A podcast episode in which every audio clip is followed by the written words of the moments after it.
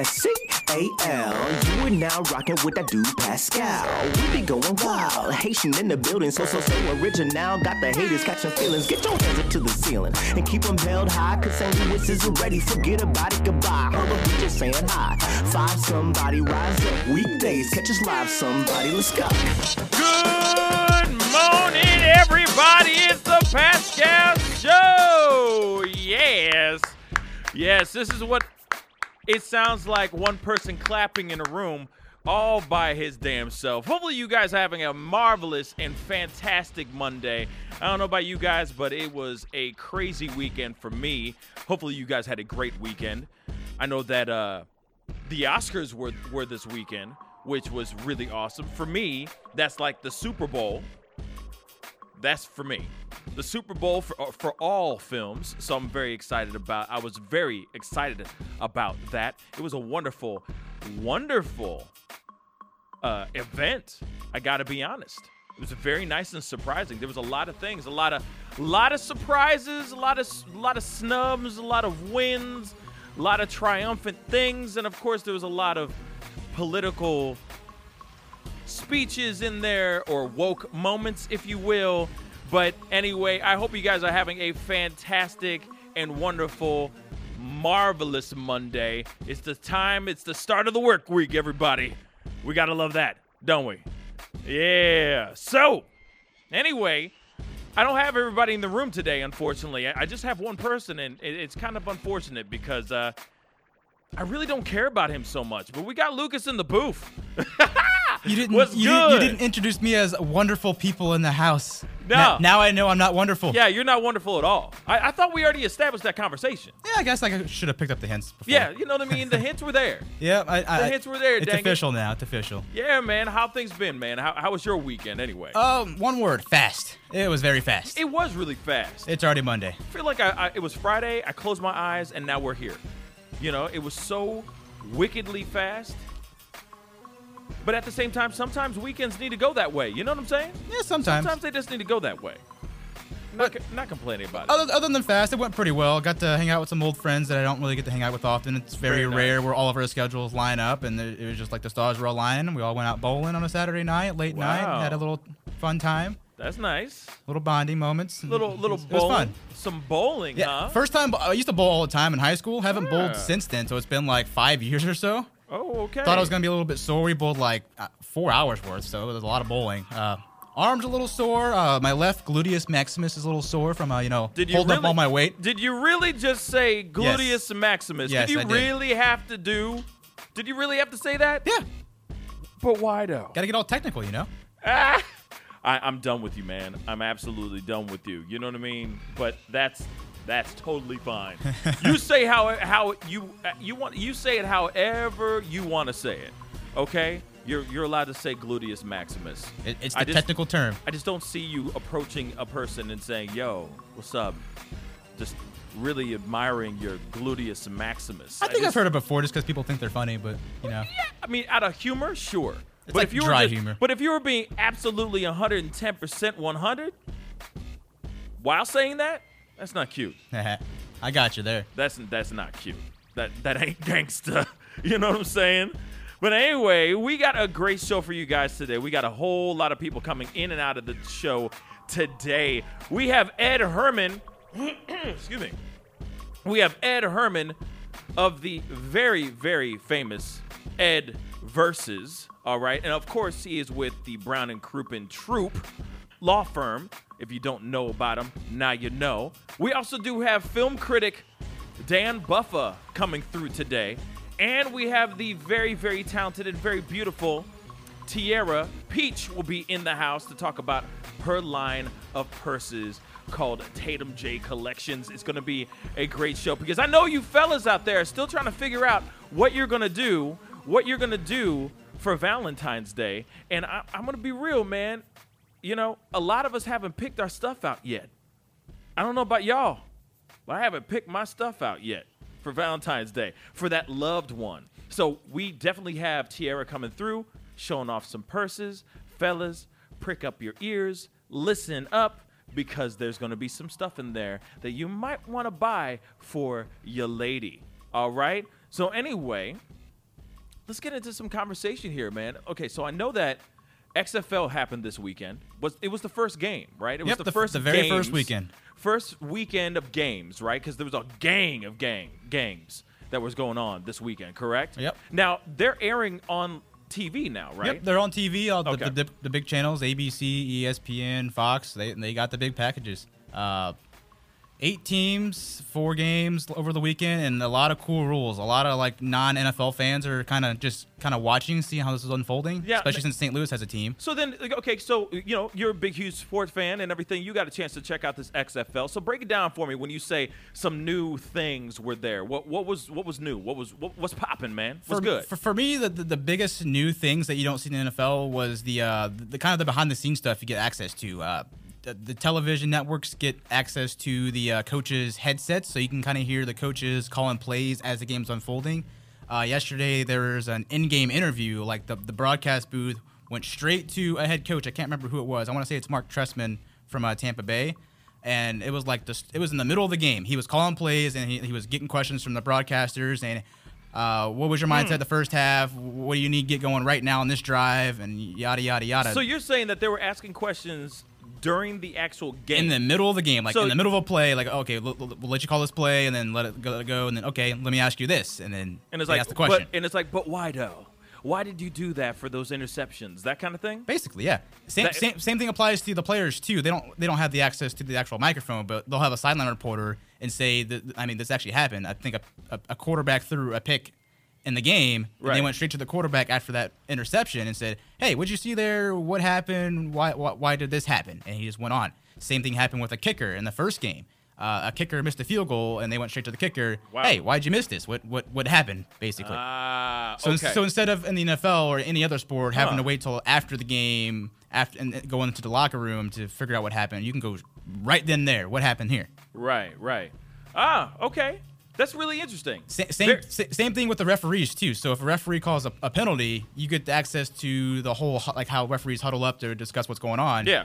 The TV TV networks have the access to what's the conversation, so you can Oh, hear the okay. official saying, "Oh, what'd you see here? Okay, this player needs to get ejected. Oh, uh, I saw a false start here." No, and then they start arguing. Gotcha. Same thing with uh, the replay. So if there's a challenge on the field, we have we have access to seeing uh, the conversation between the, the referee and the replay official upstairs in the booth in the stadium. Okay, so- and go- ahead. So a lot more interactive. A lot. I mean, like a lot. a hell of a lot more interactive, which is kind of cool because then you get to see warts and all, eh, like a behind the scenes type of you kind feel. you, kind of see why certain things happen. Why this play happened. Why is this review going on? Why this penalty got called? My only concern about that is, eh, you know, the Astros, right? For example, are trying to find ways to cheat, right? Yeah. So wouldn't they? Find wouldn't the opposing team try to find like turn on the TV I'm, or I'm turn sure. on their I'm, phone? I'm and sure it'd be very and, and easy just like just to have a stream pulled up, but at the same time, there's kind of a delay anyway. But still, it's it's very easy to have access just to pull it up on your phone or a TV and oh, this this, this coach just called this play. We know exactly what's going on here. But I, I don't think that should be an issue just because of the delay aspect. But Okay. that should, it should be something to keep an eye out for. because of the delay aspect, but I feel like it could be a huge problem going down the Yeah. line. I'm just saying, there's a lot of people that could sit there and text somebody or tweet somebody or whatever, and they can find out what's going on before the actual Yeah. play actually happens. I mean, you know, if there's a will, there's a way. I mean, you know, we're doing it in a the the Astros and, and baseball is doing it in a very prehistoric way, like hitting a baseball bat up against a, a trash can to use that as signals. So, I mean, you know, now that we're getting into this whole thing of being able to be the fly on the wall behind the scenes of them coming up with the plays and and in the huddles and all that stuff, I feel like that could really smack people in the face, some teams in the face in the near future. You know? especially with how technology is, it's very easy. Yes, technology's a mother lover. another another cool slash funny thing we that we uh, we got to see was the replay official. They literally use an Xbox controller to control the replay feed to figure out if a play should be overturned or not. There, there's Wait, that's cool. It's, it's kind of cool slash funny because they're literally using an Xbox controller. We give access to what they're doing. You see them using their little Xbox controller, going forward, backward, using slow motion to figure out, oh, this shouldn't be a fumble. It should be an incomplete pass. Yada yada yada. And you can hear, and you can hear them talk like, oh, Let, give me a second. You're talking to the referee. Give me a second. Let me see. Let me see. Okay, overturn that. The clock should be at this. It should be the ball should be placed at this yard line, and you get to you get to hear everything. Okay, so that, that but you're talking about something like if they make an audible, like if they make a challenge, if the Yeah, if, if- the if it- opposing it- team, if the opposing team, hold on, if the opposing team makes a challenges a call, then they can actually like. That's what you mean. They're Yeah. not doing that for every single play, correct? No, just just for like Okay. re- replay reviews, like oh, this is a, it's an incomplete pass, but they think it's like a fumble or something like that. So they go straight to the booth, and if you're watching on TV, you get to watch the replay guy go through what he sees and what he thinks, and you can hear him talk and explain to the referee what's going Huh. on and what should be changed and what should not be changed. Okay, okay. I mean, I haven't seen any of the games yet. I've, I've heard some good things. I've heard some good reviews out there. But let me know what you think. Comment down below on our Facebook or YouTube feed. That's facebook.com forward slash The Pascal Show or youtube.com forward slash The Pascal Show. Comment down below. Let us know what you think. Or you can give us a call. Do you think XFL has a chance in this in this thing up against NFL, give us a call at 314-880-0808. Let us know what you think. Anyway, we're going to go into a quick commercial break. We'll be right back. This is the Pascal Show. Bye. What's up, y'all? You're on WGNU 920 AM and 106.9 FM. Real talk for real St. Louis. Yes, welcome, welcome back to the Pascal Show. Yes, thank you guys so much for tuning in on Facebook, YouTube, and on our radio station. We really appreciate that. But anyway, I got a quick question for you, Lucas. I know that we were just talking during the break and everything, and I have to know, I got to know, in regards to this whole XFL thing, all right? Is there is there any other different things? Is there anything else that differentiates the XFL from NFL? Are there any other different things that are going on in this game? Yeah, other than the, the, the, little behind the scenes things, there's a lot of little tweaks to the rules. First, Okay. the first thing you'll notice is the kickoff rule. In the NFL, you'll see the kicker and all of his kickoff team right next to him lined up down the field, and he kicks it off, and all the guys are just sprinting down the field. In the XFL, it's different solely because they want to see more returns and they want to make kickoffs a little more safer.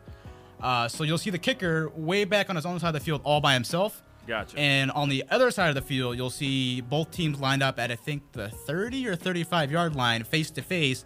That way, you're avoiding those like head-to-head collisions, going full speed down, like running full speed at each other. Yeah. So instead, you just got guys right in front of your face, you just block them like that.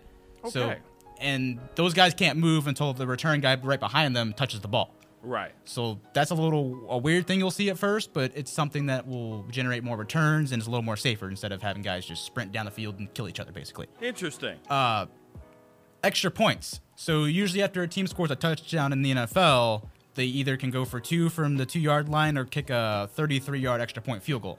In the XFL, there's no field goals for extra point attempts. You Gotcha. have three options. You can either A, get two points from the two yard line, get three points. No, you get one point from the two yard line, two points from the five yard line, or get three points after a t- touchdown from the 10 yard line. oh, okay. Choose those three options. No field goal is an option. Most teams elected Wow. for the two point or one point. No one tried the three point from the 10. Uh, what else is there? Wow, that's that's crazy. Okay. Onside kicks. So onside kicks are one of those low probability kickoff attempts where you can just pooch it 10 yards and try to recover it to get the ball back. Uh, it's almost impossible now in the NFL. So the XFL is trying a little fourth and 15 option. You can't do an onside kick, but instead you can take your offense on the offense on the field from your own 35 yard line and try to convert one time from fourth and 15. So you have one play to get 15 yards, and if you get it, you get the ball back. If you- Interesting. If you don't, you turn the ball over to the team and they get the ball in basically scoring position. Wow. Okay. So just a lot more added stuff that. Yes. Okay. Interesting. And Definitely the, ne- the next and probably last thing I can remember off the top of my head is overtime. It's a shootout type of overtime. So in the Shootout. so in the, in the NFL, it's basically like another quarter, basically, Okay. until someone gets a touchdown, so on and so forth, and then Right. they're basically playing another game. In the XFL, each team alternates possessions and getting one play from I can't remember where. It's either the five or ten yard line. Each teams go back and forth, getting one play to score a touchdown. If one team scores, the other team gets a chance to get another one, and it's like a shootout. If a team A gets a touchdown, team B can answer. If team A doesn't get a touchdown, or if they do get a touchdown, they can. You, you kind of get what I'm saying? Like so in a shootout, if one team scores a goal, the other Yeah. team scores it, it's like best two out of three or three out of five or something like that. It's the same concept in the or the XFL. Interesting. a shootout. Okay. get one play to score a touchdown or not. Cool. Okay. That's that's a lot a lot more than I expected There- to come from you. But I appreciate you giving me the information. That's that's interesting because I, I I mean obviously just checking out the XFL, it's going to be interesting to see what how it does and how long how long it lasts. Yeah, hopefully it lasts long. I don't know, but we'll see about that. But I, we do have somebody very special in the house. We have Ed Herman of Ed Versus in the house. How you doing, my brother? I am doing well. What's been good? I'll tell you, I, I didn't watch the XFL yesterday, but after hearing about all these different rule changes, I have to be honest, I'm intrigued. now you want to He check should it out? be out there selling this. Uh, No selling this league. Yeah. I'm in now. He's I- super I- hype about it. you but he's, you know, he's a huge football fan. Well, Lucas I is a huge like football fan. I'm a big fan. I just, uh, I feel like uh, I had no idea that there was that much fun stuff going on in those games. yeah, I didn't know either. It's chaos. Yeah, I, I mean, I only I only heard about the the interviews like that are going on during the actual game. That's something I thought that was very interesting and different, and I I, I like that part. But I I, I love was it. just interested, it's just interesting to see what what they're trying to do and make make it a little bit more interesting to watch, other than.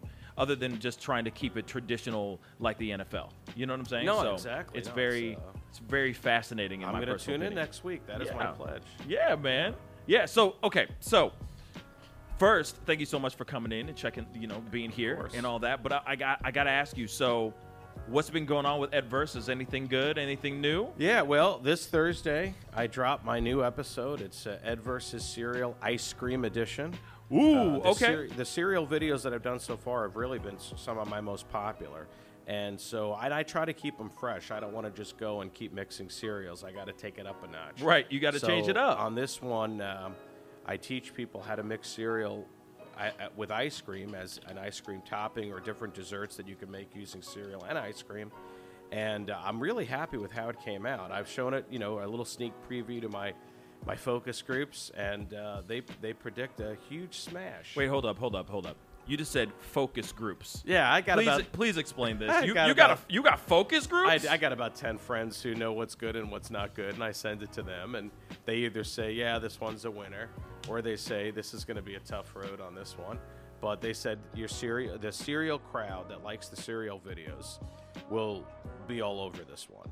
And mothers too, because I actually come up, and, and people ask me, they say, are all these recipes your own creations? And yes, they are right. uh, and um, they are easy. I mean, I you know I kind of go on there, you know, and I'm not a professional chef or anything, uh, but I go on there, I show you how to do it, and I figure, you know, I think people look at it and say, well, if this guy can can do this, it must it must be pretty easy. okay. Yeah, and that's what. Yeah, well, that's Yeah. true. I mean, that's true. It's like, hey, if he can do it, then I can do Right. it Well, too. people This don't want to watch idea. something that they think, well, I can't ever do that. Oh, look at that, my hand. I, I put it right in front of the camera. It's okay. Now Sorry, we know. now I'm keeping it down. but so. but see how how how good that that camera is. I mean, it shows the Camera follicles in your the follicles on the on the top of your fingers and everything. right, You know what I'm saying? It's, a, it's one of my it's a pretty amazing qualities. Right. thing. You know. but so okay, so you got that coming out on Thursday. That's out dropping Thursday. Thursday, yes. Uh, so what what is the like, I gotta ask you like what what's the what's the ongoing what's the what's the goal what's what's the what's the goal after Well, with with all this you know, content that I- you're making? What I what I think is the goal, and not just on my show, but also with Three Lawyers Eating Sandwiches. Yeah. Which we're currently showing uh, one that we did at a place called Pigwich out in Kansas City. We just shot two more last Friday Yeah. at Union Loafers here in St. Louis and uh, Stacked, which is a great burger place down Wait. in the Carondelet area. you you shot Two in a day. Two? We always shoot two in a day. It just makes it a little bit more cost effective on the production. so two sandwiches. No, well, two sandwich places, two Yeah. episodes. Oh yeah, but we So ate you're a eating to- lot of Wow, sandwiches. you were well, eating what a we lot. did was we went to Union Loafers, which was fabulous, Right. and uh, that's out on Tower Grove. Um, we went out there and started shooting at about 11 a.m. and we ate. Oh God. Four sandwiches, a bowl of soup, a salad, and a basket of bread and a, and, and a round of cookies. What? Yeah, and then we rested for about three hours. Oh, my W- God. We went to Stacked where we had three gigantic hamburgers, Yeah. uh, dessert, guacamole bites, uh, buffalo chips, and that was fabulous. So yeah, those days. That sounds amazing. It is amazing, but when we're That's done, a great day, man. It's it, it, it was Oh a great day, God. and then at night you're like, you know, you can't eat anything else for like two days after. Yeah. But the, the, you know, to your point, the, the end goal is you know, we want to show all the people in St. Louis and all the people in Kansas City that you know we're part of this community. We we love our cities. We we like to feature these other businesses and help their you know help their businesses out. True. We like to Yeah. go to mom and pops. You know, we like to encourage people to buy local and eat local. And when it comes to their legal services, you know, we like to reinforce the fact that you know these are our communities. We've been here. We've been here for a long time. We know the people. We know the places. Right. There's a lot of law firms that come in from out of town. And you know they don't know St. Louis or Kansas City, Yeah. and they just want the cases. You know they're not even here; they're down in like Georgia.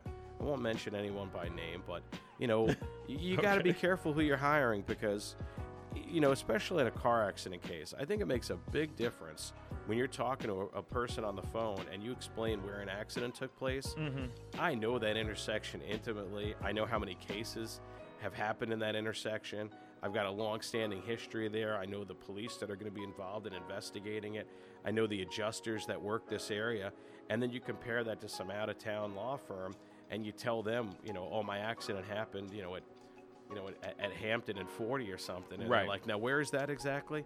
And you just, right out of the gate, you, you just know that they, they're not going to do as good of a job on the case, I don't believe, uh, as we will. Of course, of course. I mean, you guys are the one of the best.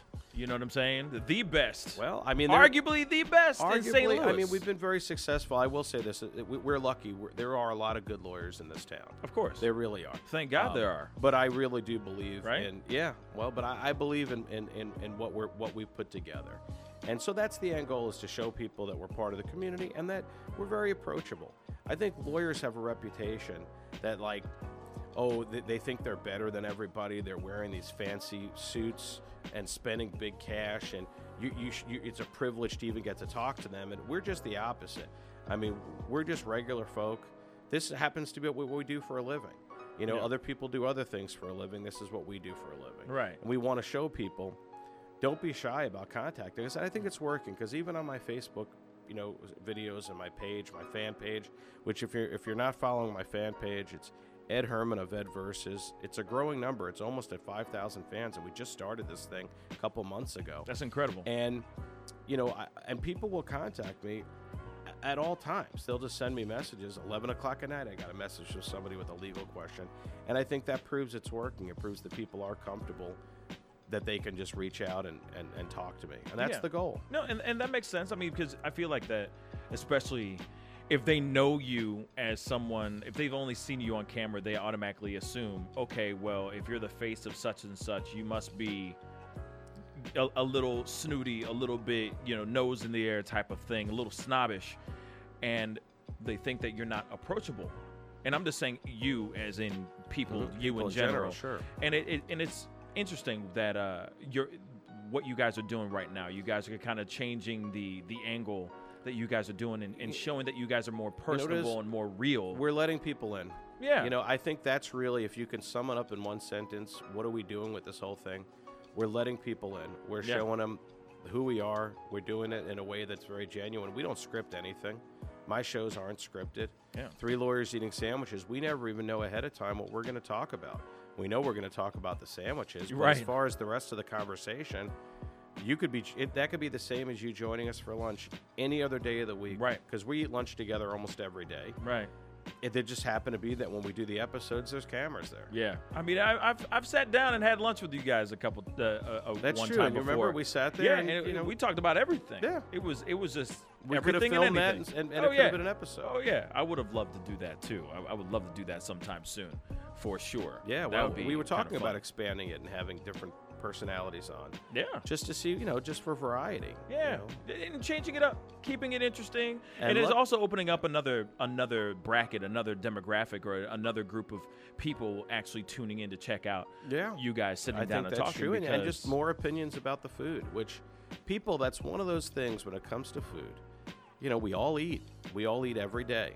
Yes, so when it do. does come to food, you know, everybody is sort of entitled to their opinion about what they like and what they don't like. It's not like, you know, say film critics who some people see thousands of movies and some people just see a handful a year. So obviously, if you see a ton of them, you can critique things a little bit more because you have more things to compare it to. A person only sees a handful of movies, they can still have an opinion, but they, they haven't seen enough to compare stuff to. But when it comes to food, you know, we've all been eating eats, yeah. two to four meals a day True. since we were babies. True. Well- What but what really sucks is that there are people out there that literally have eaten don't know what good food is sometimes. Well, I mean, You a lot of times it's what you've been exposed to. yeah, it's like know. they just grow up eating a whole lot of fast food or a whole lot of ramen noodles and then when you put them in Mm. front of a really good burger or a really good you know, steak or something like that. It's like, what is this? What is It's this? true, what is life all about? You know what I'm saying? Part of food is, is the taste. But what I've noticed too is that a lot of food as you get older is about nostalgia. And there is something to be said about eating something that maybe your mom served you growing up. I know that for me, I, I grew up without any money. You know, I, I, mm-hmm. I was it was very humble. And so like for me, sometimes my most comforting food is just eating something that I used to eat. You know, it, it could just be a particular frozen pizza. Yeah. But whenever I eat it, it's like a warm hug. You You know, I think, and that's, That's I true. think I think that's what cereal in a lot of ways was for me. yeah. And people say, well, you know, why, why do you do these cereal videos? I said, you know what? Comfort food. It's a good memory from when I was a kid. Yeah. You know, it's one of the foods I was always able to have in the house with some cereal. That's what's up. You know, not always a million varieties like I have in the video, and not always allowed to open more than one box at a time. But yeah, no kidding. be that as it may, that was not just in the morning, but that coming home from school, that afternoon snack, filling up a cup of cereal, and sitting down watching like Gilligan's Island or whatever the reruns were, Right. Brady Bunch. You know, it's just good memories. Yeah, that that is that, uh, it's nostalgic. Yeah. You know, it's a it's a little bit of nostalgia while within every single spoonful Right. that you're, well, it's you're- just you're like when you make into those your mouth. when you make the ramen noodles. You know, Yeah. I'm talking the cheap ones, the oodles and noodles type of hard noodle. Oh you know. yeah. But everybody kind of has a soft spot for it. Yeah. Because I think it takes us back either to when we were growing up, or maybe for some people while they were off at college. Yeah, college, man. They could have. You get ten of those for a dollar. Shoot. And at least back when I was, you know. No, it's like it's like four now. for a dollar. four for a dollar. Yeah, I used to get ten for a dollar. Yeah, no. See, I wish I was back in that time then because I would have loved during college having that Oh, having you- that ten for a dollar. Oh, that's that's a yeah. kill. That Oh, that and you would have saved a lot of money life. because you would have had no cell phone, you would have had no internet, you would have had no computer. Nope. I went up to college, I had none of those things. Isn't that crazy? All the research I did was in the library. I know. Pencil we, and paper. I remember we had that conversation, and that's just wild. But it, but at the same time, I was during that cusp as well. No. You know, that when things were starting to become digitized, but still, you had to go to, you still had to go to the library to get references. You still had to go uh, pull out the, uh, I forgot what it's called now. The little, the little, those Dewey Decimal a system. decimal yeah, system. yeah. You know what I'm saying? You still had to do all that stuff, and you're like, "What is this? Why?"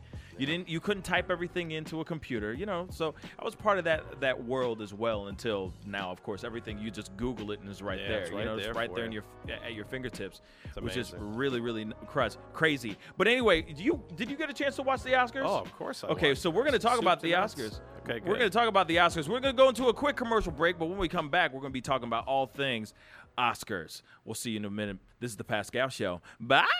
This is Real Talk from Real St. Louis, streaming live on RealTalkWGNU.com.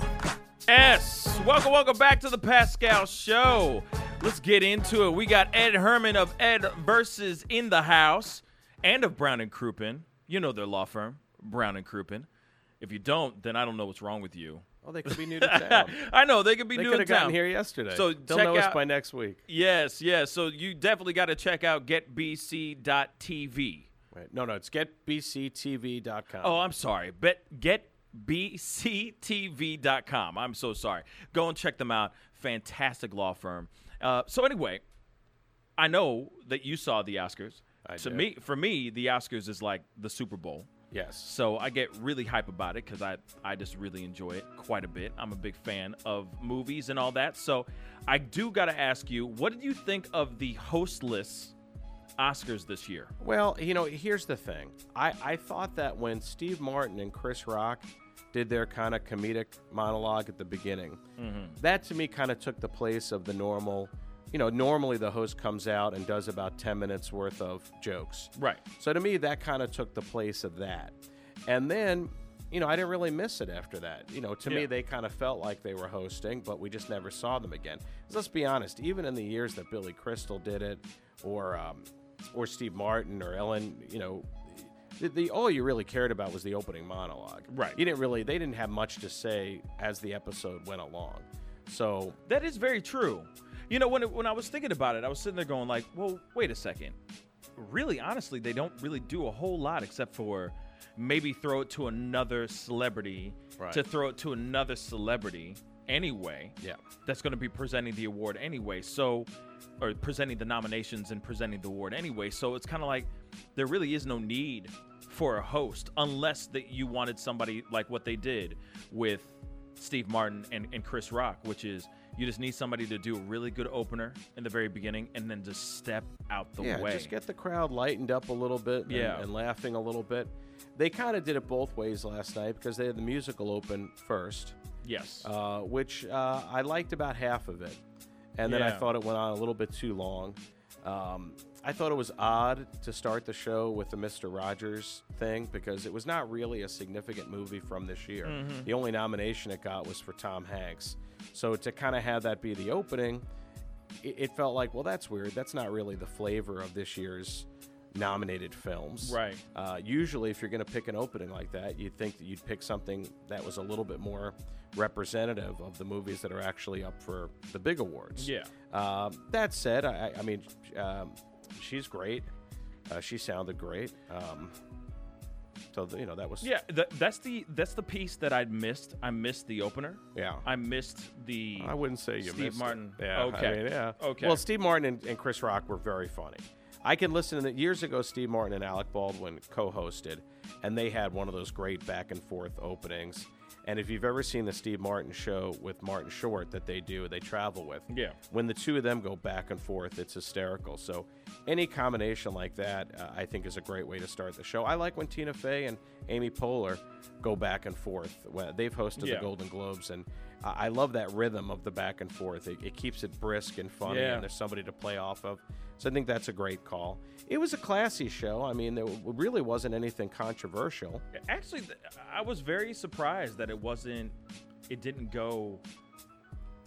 I was just very surprised that it didn't go sideways. There was a lot of moments where I was like, eh, I was expecting a lot more political discussion, a lot more politi- political heated mm, speeches and acceptance speeches and all that. And Yeah. the only person that really did anything that I felt like that really stood out in a way was Joaquin Phoenix. Yeah, I mean, Brad Pitt had a, a little illusion politically, but more for just a, a quick little a little joke, not really more of a statement.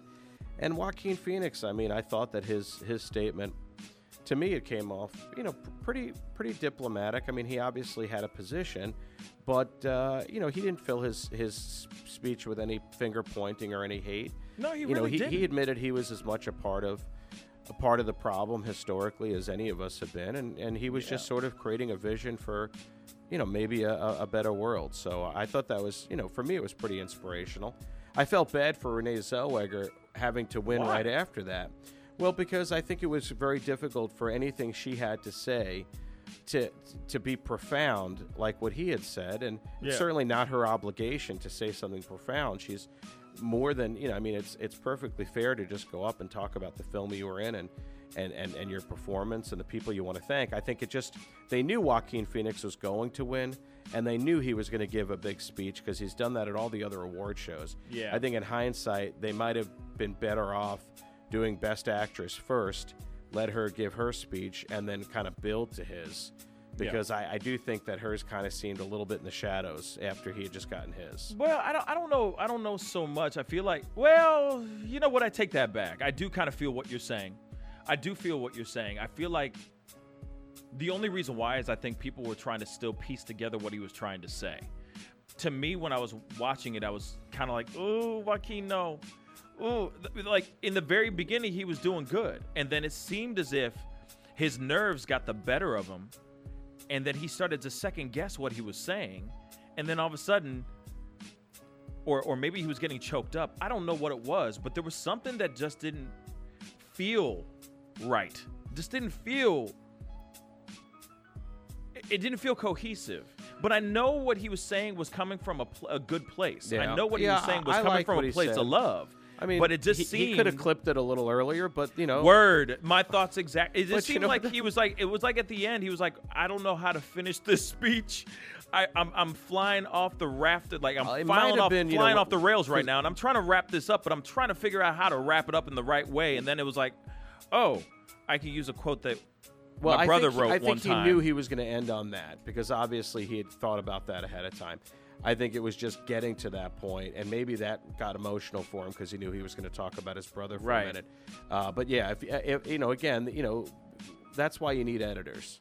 You know, I learn. I know it from whether it's one of my little projects or watching something, as, you know, that like The Irishman, which was glorious, but could have used an, a a little bit more editing. I think to Oh. get get the story down and get it a little bit crisper. oh yeah, Um, so, um, you know that uh, you know some of these speeches could have used a little a little editing, but you know this is their big moment, and the guy's been in the business since he was a kid. no kidding.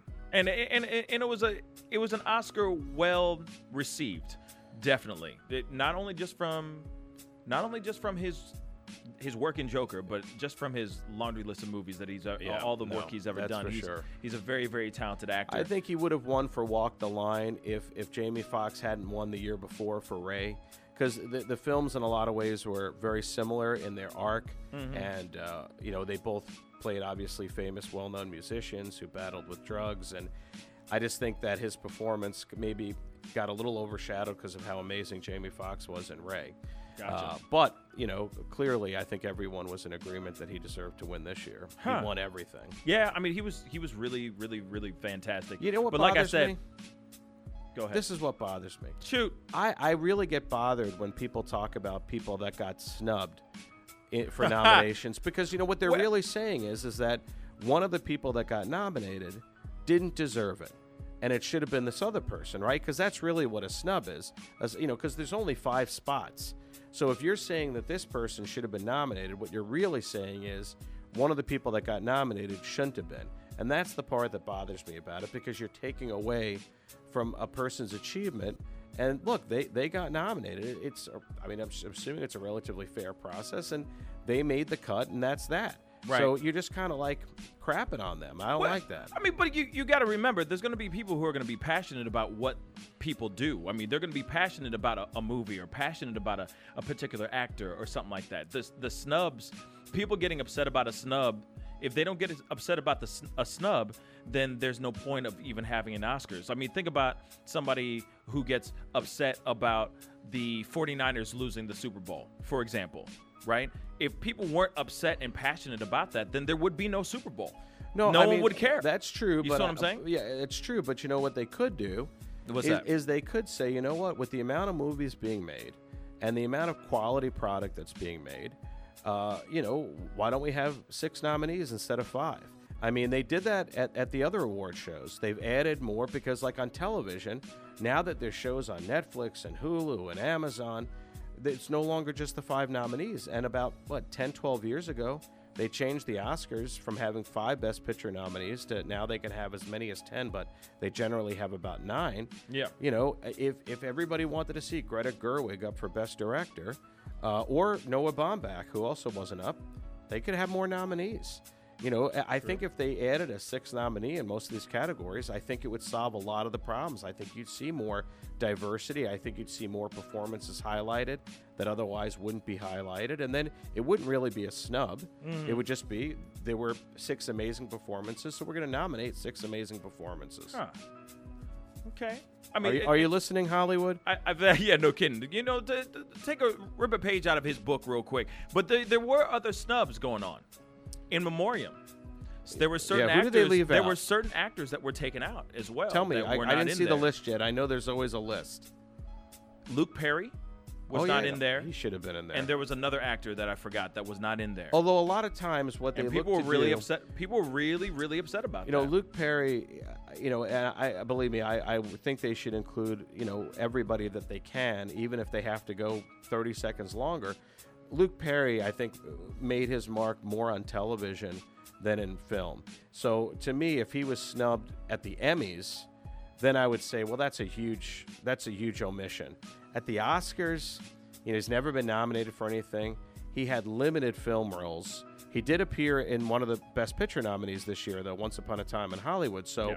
you know, for that alone, maybe they should have included him. But I understand that there, there there's a little bit of rationale. They included Kobe Bryant, but Kobe Bryant's an Oscar winner, He is an Oscar winner. so you got to So they- include a former Oscar They winner. definitely uh, they definitely squeezed him in at the very beginning. This is like, boom, there he is. Okay, Yeah. moving on. Well, I think you got to remind people, and they showed him holding his Oscar in case people said, "Hey, Well, wait why a second. they- He's an NBA player. Right. What's going on? Yeah, no, Well, they they definitely were. I feel like they definitely put the put it all together in a, in a nice way. I mean, of course, Billie Eilish sang yesterday and all that, which was very nicely done. beautifully done, was- but a, but a was really relatively short song. If Yes. you want to get more people into in memoriam, maybe they, she could have picked a longer Beatles song. She could have done longer "Hey Jude." They could have had everybody in there. Uh, there, th- that that too, or the, you know, she could have just held a, a note out a little bit longer, just uh, just a little bit longer. you know, tack she on would have extra been fine. chorus. You know what I mean? She would have been fine. Okay, so let's go into this whole thing. The best movie, best movie award went to Parasite. Mm-hmm. yeah. Went to Parasite, and of course, there was a lot of people that were very shocked. A lot of shocked people in the room that were, were. like, "What?" And of course, it made history. Of It- course, it was an Mm-hmm. amazing. I haven't seen the movie, but from what I've heard, it's a really amazing. It is. It's a great movie. I I- I watched it a few weeks ago. You know, a lot of people assume 1917 would win because it won the PGA award, the Producers Guild award, and I usually the two match up. I kid you not. I was sitting there going, as they were listing off the, and the winner goes to, I'm like, 1972, ni- uh, 1917, 1917, 1917. Parasite. What? Well, I was so yeah, but there were there were some indicators throughout the show that suggested it might be going that way. In particular, the screenplay award and then the director award. Mm-hmm. If you've got a film that that has been recognized for its screenplay and for its direction, it's kind of hard to keep that out of the best picture, you know, envelope right. because it's you know that, those are those kind of you know if you like the direction and you like the script, you know it's a pretty good chance it's going to win it all. I literally was waiting for her to come back and go, "Oh, I read it wrong. Yeah, I got no. the wrong." I, I kid you not. I am not kidding. I was waiting. I was. I don't think they'll I guarantee you. I was like, I guarantee you, Miss Miss Fonda messed it up. I guarantee you. I how was great waiting did, for how that. great did she look by the way? She looked fantastic. She's in She her 80s. That she's in her She's her 80s. 80s. Wow, she looked like she was in her 60s. To be real. Yeah, really no, I think she's. She I, looked great. I want to say she's maybe 82, turning 83 this year. She's had some work done, but you know what? What? If if you can look that good having work done, I'll have work done. Whatever. Yeah, no kidding. I mean, you know, she was looking. Hey, science does amazing skin was things. awfully smooth. awfully, awfully yeah, smooth. yeah, but the hair looked good. yeah. I don't know if it She was her looked real hair or not, but it Hey, looked, whatever it was, it was for, looked good. For what it's worth, she she did the dang thing. She looked fantastic, and it was it, that was just going back to the thing. Parasite was a huge surprise for a lot of people, and I, I'm, I was very excited about it because it's about time for a little bit of a change in regards to the way we vote inside of the Oscars. Foreign films do deserve a- an opportunity Listen. to get a, a a- you know to be on the platform and be on the on the pedestal and to get a chance to win some Oscars and stuff. It's just been a very long time since a, a foreign film won an Oscar. Well, I don't think You it's know what I'm ever happened in the, for Best Picture in a foreign language film, but I will say I this. I could have sworn there was a Buongiorno Principe. Yeah, but he won Best Actor. That did not win Best Oh, Picture. he won- That said, Ah. it should have won Best Picture. Life is Beautiful was the best movie Life of that year, in my opinion. Great movie. Now, uh, but if you think about it, we never complain when when the BAFTAs happen. That's the British Academy Awards, and all of our movies win awards there, and we're Mm-hmm. happy to win those awards. Like we don't sit there and and, and, and think, oh, you know we're the outsider. That's that's their country's awards and they don't just give it to people that are from their country. They Right. give it to wherever the best picture happens to come from. I would encourage people to watch parasite. I've, I've heard people say oh it's got subtitles. But you know what? That's crap. Godfather 2 which everybody loves half the movie is subtitles. That's every true. time they flash back to italy it's subtitles. That's a two hour and 40 minute movie. So about an hour and 20 minutes of that movie is subtitles and nobody complained for a second because it was the godfather part 2 True. so you know, once you what look, you get used to reading it very quickly, and it's an interesting story. It's got comedy in it, it's got surprise, it's got uh, tension, and it has something to say about class and society. You know, the, the the the culture of the rich and the culture of the working class, and uh, and what happens when things reach a boiling point. So um, I don't think anybody will regret the two hours that they spend watching Parasite. No. They may not love it the same way. It's not an action movie, but but I think they will appreciate. Now I get it. I, I see why I see why this got recognized. Right, and- and the thing is, is that's the thing though. We America, um, American cinema goers or a- American movie viewers need to start going and checking out more cinema outside of just America, just outside, you know, culture yourself, educate yourself on some Well- different stuff and and in, in different cultures and different languages and all that. I mean, I grew up listening and uh, I grew up watching a lot of international films because uh, my family comes from another country, so it was kind of it's just But- part of my DNA. but you know what? there's a lot of Americans that don't venture out and check out movies They don't, because but- they're because they're sitting there going, I don't want to read. Like, Well, don't make yes. me read during a movie. I don't want to do that. You know what I'm saying? I do exactly. But you know what though? Foreign films, foreign made films, Mm. have actually dominated the Oscars for the last 12 years. I, I looked up last night when the last time, because there's all this talk about, you know, white male American dominance. Mm-hmm. It doesn't really take place at the Oscars. If you look at the best director category, the last 12 winners, only one of them was a white guy born in the United States. One out of 12. We- You've been seeing great influence from uh, filmmakers from other countries. You had Alfonso Cuarón, who gave us Roma last year and won Best Director. He also won for Gravity, and that Iñárritu won back-to-back years for The Revenant and for Birdman. And uh, Ang Lee won for Life of Pi.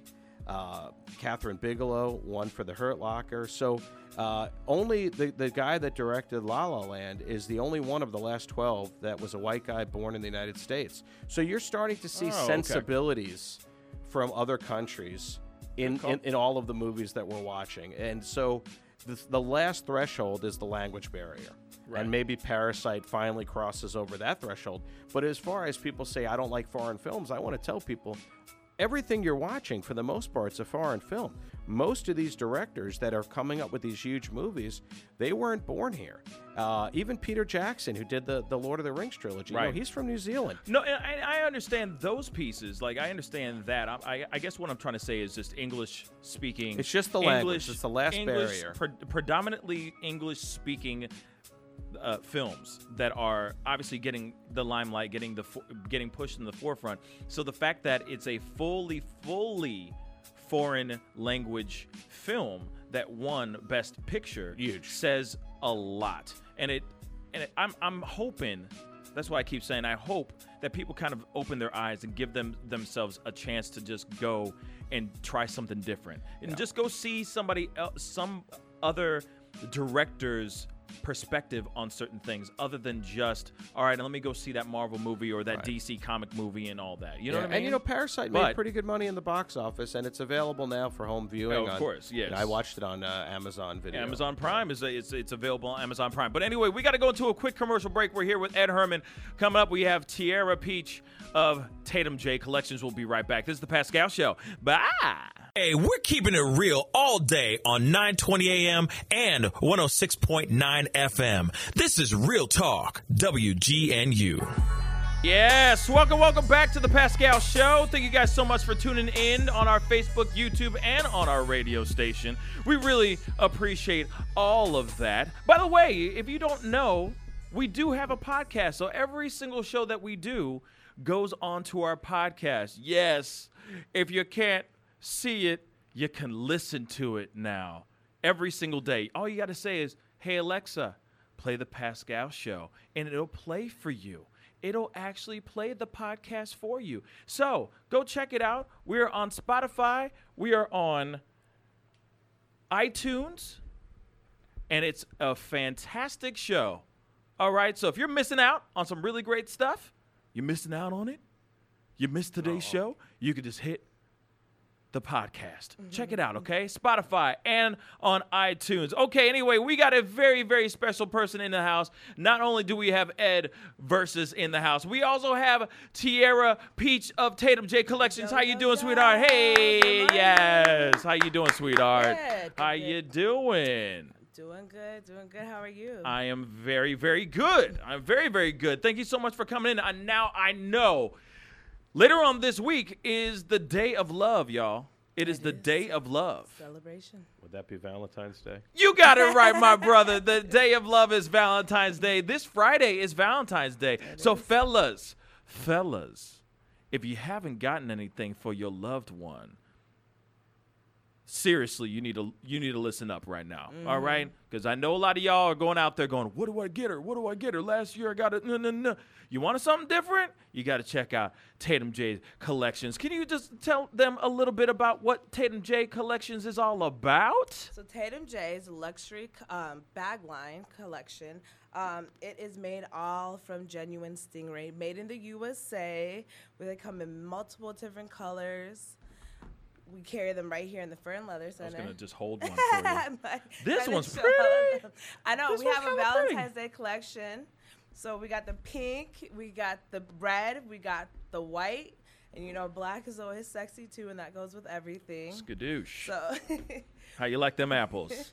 now, what what what's, what color is this one? that's pink and peach, pinky peach, Pinky peach. pinky peach. Pinky peach. That's very very nice. So Mhm, okay, and it so the eye of the stingray on the back. in the eye of the stingray, uh, So not you eye know of the it's tiger. genuine. Is that actual? That's actual stingray. Yeah. I, I Here, gotta, take it out. I gotta touch one of these. Uh-huh. Yes, check it out, man. Oh stingray. God. That's some real stingray. Is Very stingray edible. edible? That's that's a random question, but I had to ask. Is it edible? I've never heard of people eating stingray, but you know, Okay, something to they think don't eat about. a lot of things in the U.S., so maybe somewhere else. I like- Made in the USA. See, now what I like is this very strong magnetic close. Yes. Yes. Mm-hmm. Because I always get nuts when I see these handbags that are open. Right. And I think, well, this Yes. is why you lose. every- Exactly. Ooh, this is so I mean, yeah. that this is really really on nice. there Good. Isn't that beautiful? Yeah. It's a real and it's nice and sturdy. Uh-huh, I very mean, you know, obviously I'm a man, so I can't really speak You on can speak behalf of it. purses, but Sure you can. the fact that it's nice, I mean, I feel like I could build a house with these with this clutch. Stack them up. You know what I'm saying? I, I- It's so clutch. In the yeah. In the It's beautiful though, It right? does. It, it seems like uh, your phone would be safe in there. Yes, It's got mhm. it's got a real sturdiness. to it. yes, Very, they're more very safe. durable than cowhide. It's a lot dur- more durable. What than kind of cowhide. strap are you Wanna check it using out? with that? So actually, Yeah. you could. I have. I do have a Ooh. chain. Um, it comes with a 2.3 m- millimeter chain, millimeter Yeah. meter chain. Um, yeah, and you- it just you uh, could either use it with strap, without strap, But these so dope, these off the chain. off the chain. You know what I'm saying? Hey, I'm gonna come up with as many- so witty today. Yeah, yeah, I'm gonna come up with as many corny lines as I can. Mm, I but this is some beautiful stuff. So, okay, so of course, fellas and ladies out there that are just trying to find something nice for your loved ones as well. I mean, this is not just for the fellas. This is not a, a PSA just for the fellas, but for anyone that's out there tr- just trying to Mm-hmm. find something really something fantastic and different and lovely for your loved one. Bang, bang! Look at that colors. that that was like a what was that? A swatch. Yeah. Is that what mhm. was what we just did? Yeah. Swatches. Uh-huh. Anyway, I don't know. I, I don't know how I know that information. Anyway, or that term. But you guys can go there and, and go to Tatum J Collections and find these purses available. She has other types of sizes. They come in other shapes, sizes, and colors. I mean, this is just the tip of the iceberg of what she has. clutch. And this is just this is the Tristan clutch. Tristan clutch, which is Uh-huh. really beautiful. Beautiful name, by the way, for a clutch. Anyway, so definitely you guys got to check it out. Um, Now I want to know, at least for these clutches, how much do these go for? These ones go for 550, but this week up until Friday, we have 10% off when you use the special code VDAY10. Mm-hmm, and you get 10% off this V week till Day Friday. 10. Yes. Okay, V Day 10. Did you hear that, DJ TC? Thank you so much for coming in and sh- sh- sharing our show and everything. Shout out to DJ TC. Go check out his show, Drive at 5, right here on Facebook. Go check him out. He's really fantastic. Yes, DJ TC, you know about this. I'm just saying for your loved one, you know what I'm saying? Go check it out. Tatum J Collections. So, what's the next what's the next move in regards to The like next you have these um, clutches, you have uh, other sizes. Are you going to Uh-huh. be changing it? Are you going to be doing anything different? Oh, Maybe I- some book bags, I something something like that. for the men coming next. Yes, um, book I'll bags. Be doing like, no. I can be hopeful. Not yet. book bags. Um, I'm just going to keep saying book bags. I'm just And playing. yeah, I'm gonna work on that one for you. Promote Please. Oh, it hard, heavy. Um, we will hard. be doing um, wallets for the men and belts for men and women. Nice. Wallets for the Mm-hmm. so those we shall you would start seeing them mid March, beginning April. That's going to be tight. You're telling me that it's going to be Yes. Whoa, those are going to be some solid, uh-huh. very, very durable Yeah. per, uh, uh, wallets. That's going to Mm-hmm. be insane. Oh, I love that. I know. So how's I'm it? Excited too. How is it going? How's the business going? It's by the way, going I mean, you know what I'm saying? Like you Uh-huh. just started this just a few months ago. So like, what's how's been the how has it been? How's the turnout it's been? It's going good. Um, we've had good press. We just did an interview with Gazelle Magazine. Um, that's here in St. Louis. Uh, we're sponsored first um, Fashion Week for for Couture Week in New York. Fashion Week this week. Um, what else have we done? We did Bride Bridezilla. oh yeah, yeah, Brazilla's, yeah, uh-huh. yeah, We the just did- show. yep, we just did that. Yeah, I, I walked in Uh-huh, yeah, and, we and- just and- did and on that that. shoot, which looked really really cool. Yeah, and then of course you know we got Pascal on our team, so we're all good. Yeah, But no yeah, it's going go. good. kind of came in at the end there. I, I know. Should have been right at the I know. I should have been at the top, but I'm like the bottom of the totem pole. Bridezilla. I know. What's what's going on with that? I'm on the bottom of the totem pole. Uh, well, you know, I'm here, so that's number one automatically. Oh, well, see, there you go. Right. There you go. Good call.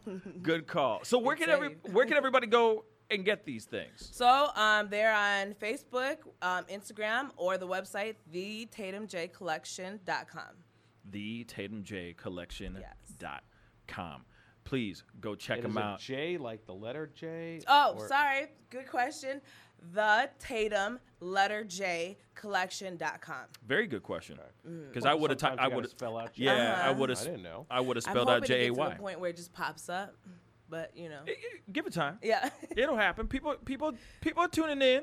People are checking it out. You know what I'm saying? It- Exactly. as many times as they Google it, it'll just start popping up every Exactly. single time. Google me. You know, yeah. Google me. Google my collection. Exactly. TatumJCollections.com. All right. Anyway, we got to go into a quick commercial break. We'll be right back. This is the Pascal Show. Bye. What's up, y'all? You're on WGNU 920 AM and 106.9 FM. Real talk for real St. Louis. Yes, welcome to the Pascal Show. Yes, we still got Ed Herman in the house, Mr. Eddie. How you doing, my brother? Doing all right. Yeah, man. I appreciate you still sticking around. You know, but here it is. I know that you are big into all things of all medium, which is like film, theater, the whole nine. So we put this thing, a little game together called Oh, God. Name That Tune. I've heard of that. game. Ariana Grande. Lady Gaga. What? Name that tune. Yes, and in today's Name That Tune, we got something really fun just for you, Okay. Mr. Herman.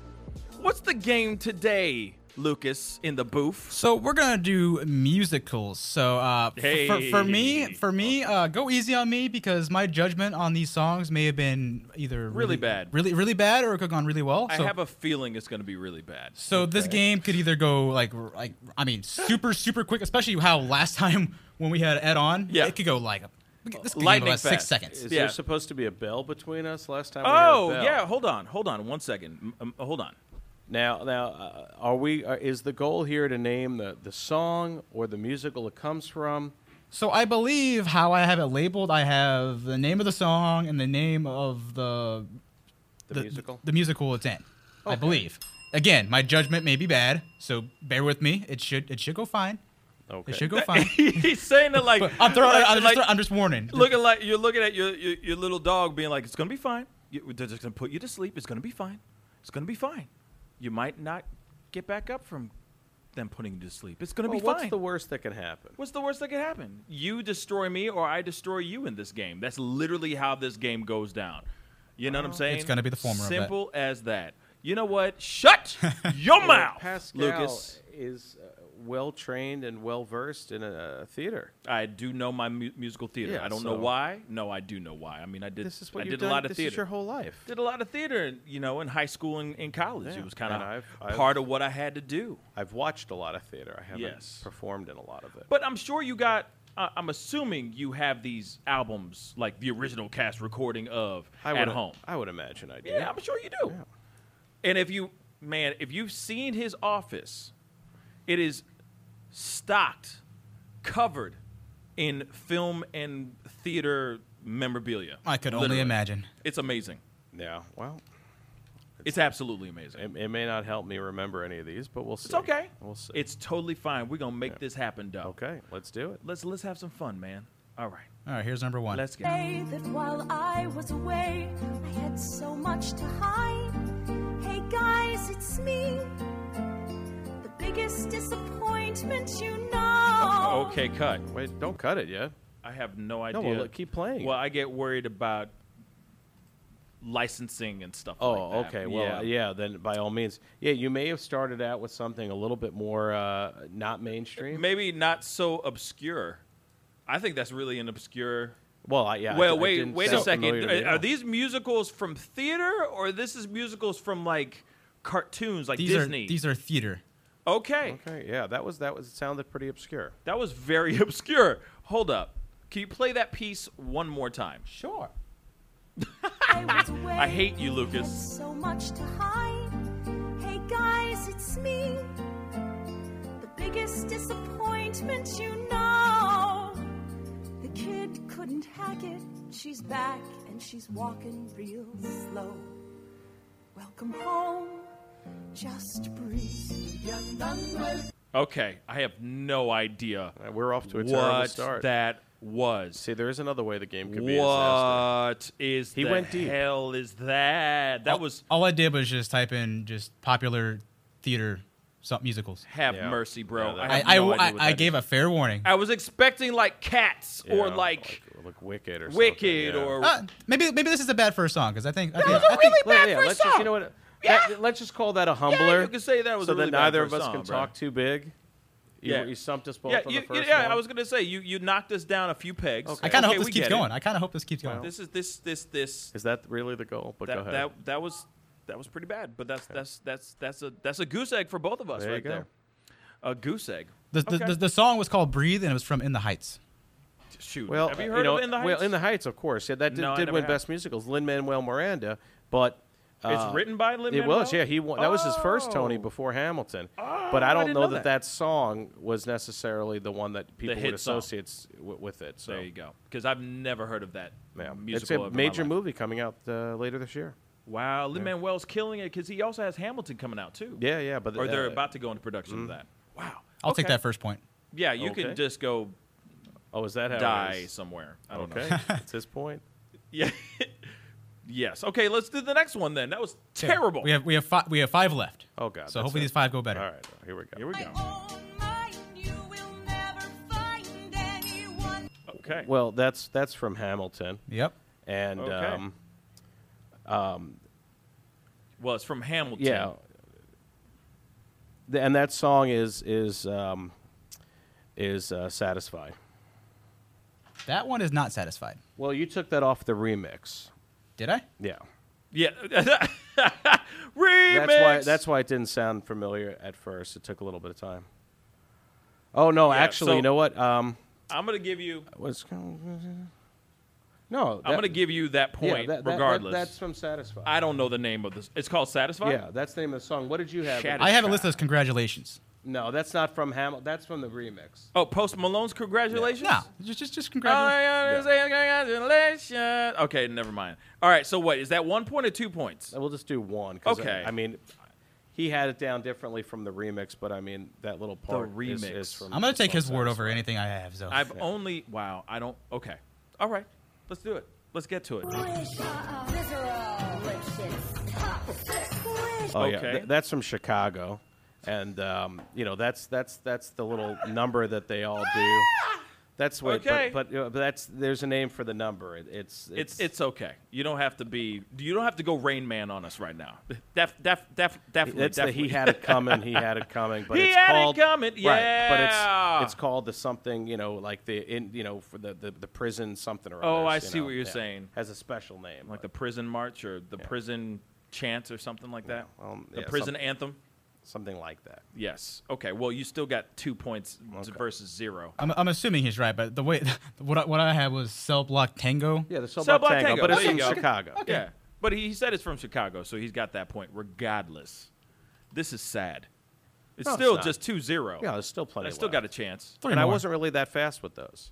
It took a second. Uh, just whatever, Ed. Mazel tov. I guess Anyway, I, move- I, I guess the names listed are slightly different, but I'm just gonna go with whatever he says is right at this Well, point. we're just gonna go by the show that it's from. I Okay. think that's Yeah, that- that's fair. You can get a bonus point if you know Hey. the song. Yeah, there you go.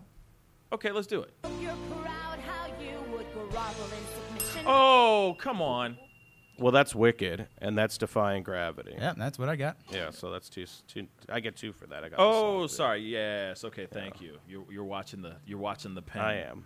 He's watching the pen. Whatever. That's that's four zero right now. It's it's over. It's Basi- over. it's basically over. Well, Wait, we got well, more, though. We got more. So Couple more. Let me, you- you know, if, I'm It- gonna it- get, it doesn't if I'm gonna get spanked, let me get spanked thoroughly. Let's just do it. Oh, here we go. Come on. Might regret that night for the rest of my days. I remember Well, that's also from Hamilton. See, this is this is when you said satisfied before. This was the satisfied I had, and the one before is congratulations. Yeah, but the congratulations you had is just from the remix. They took a piece of Satisfied and put it in there, but that's the same song. Yeah, Have you're, mercy. you're three thousand percent right. Yeah. Wow. That's this is this is really bad. I thought I knew musicals. You do, I, I guess you were. You don't know 'em fast. But the thing is, is you. Wow. I'm. but you know this is- them. This is bad. We'll- Okay. we'll keep going. Hold on, hun, we're gonna burn. That's that's. You can't come all on. that jazz. Yeah, from Yeah. Chicago. Yes. Sorry. I mean, No. I had to, I had to take a second. Sheesh. Well, I'm glad you got one on the I last one. at least one. got one. did, he was- On the he last was- one. He No, was because fast, although you- my hand was right on top of yours. I I, know, just it- didn't get in fast enough. It was, well, that was a very, very, very sloppy on my end. I You- feel like we could have had more. I mean, they were doubles from Hamilton, doubles from Chicago. I you- mean, See, when I was researching these, they didn't list all of them. Didn't list what show it was from, so I just saw. oh, Lucas this got a little. Song. Lucas got a little lazy, and he he just kind of threw up some some some tracks. You You're know what I watching mean? too much I'm just. XFL. Uh-huh. just- yeah, he was too busy watching XF, XFL and seeing those interviews on the sidelines and all that good stuff. So, So, uh, does this know. mean you sing a show tune? Because uh, don't you normally oh, when you have lose a game? mercy! If I lose a game, I have to sing a show tune. What's a show tune that I can sing? Well, what is one that you can sing? I mean, you've got Wow. a great voice. Oh You've no, no, done no, a lot no. of theater. Today is not a day where I'm going to be sounding fantastic. Well, anything, I promise you'll be sounding better than most. Ooh, what's what's a good musical? Well, what, what do you what, uh, from the shows you did? Was there any particular song that, uh, or a show that you like, and then I can maybe suggest a song from the show? Uh, well, Jesus Christ Superstar is always good. That's a great one. That's a really hard song. That's a hard show to sing. It is a really hard show to sing. I mean, that's a Maybe I should one. do that. Well, I mean, if you can do one from there, I'd love to hear it. That's one of the most vocally challenging shows uh, Mm. that you can get. I'm trying to think of something very, very easy. Well, there's nothing you're going to find from that that's easy. No, I because- and They're, know. and they're all long. You'll be singing for a while. Yeah, I know. Which- you know, you know what? We're going to we'll, we'll we'll we'll discuss it over the, the, the commercial break. We do have somebody in, in the house. Dan Buffa, film critic. Dan Buffa is in the house. We are going to have him in here in a little bit. So stick around. We'll be right back. This is the Pascal Show. Bye. This is Real Talk from Real St. Louis, streaming live on RealTalkWGNU.com.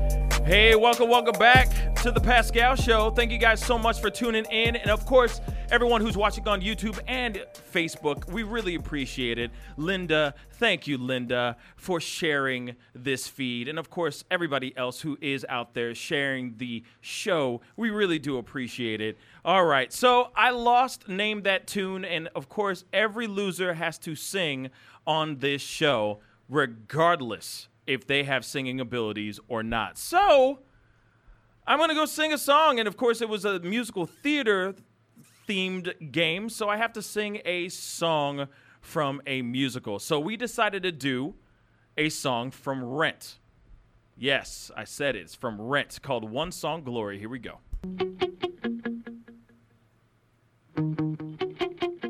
Oh my gosh, here we go.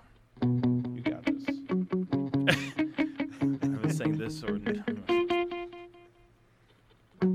One song, glory. One song before I go, glory. One song to leave behind. Find one song, one last refrain, glory from the pretty boy front man who wasted opportunity. One song, he had the world at his feet, glory in the eyes of a young girl, a young girl. Find glory beyond the cheap colored lights. One song before the sun sets. Glory on another empty life. Time flies, time dies.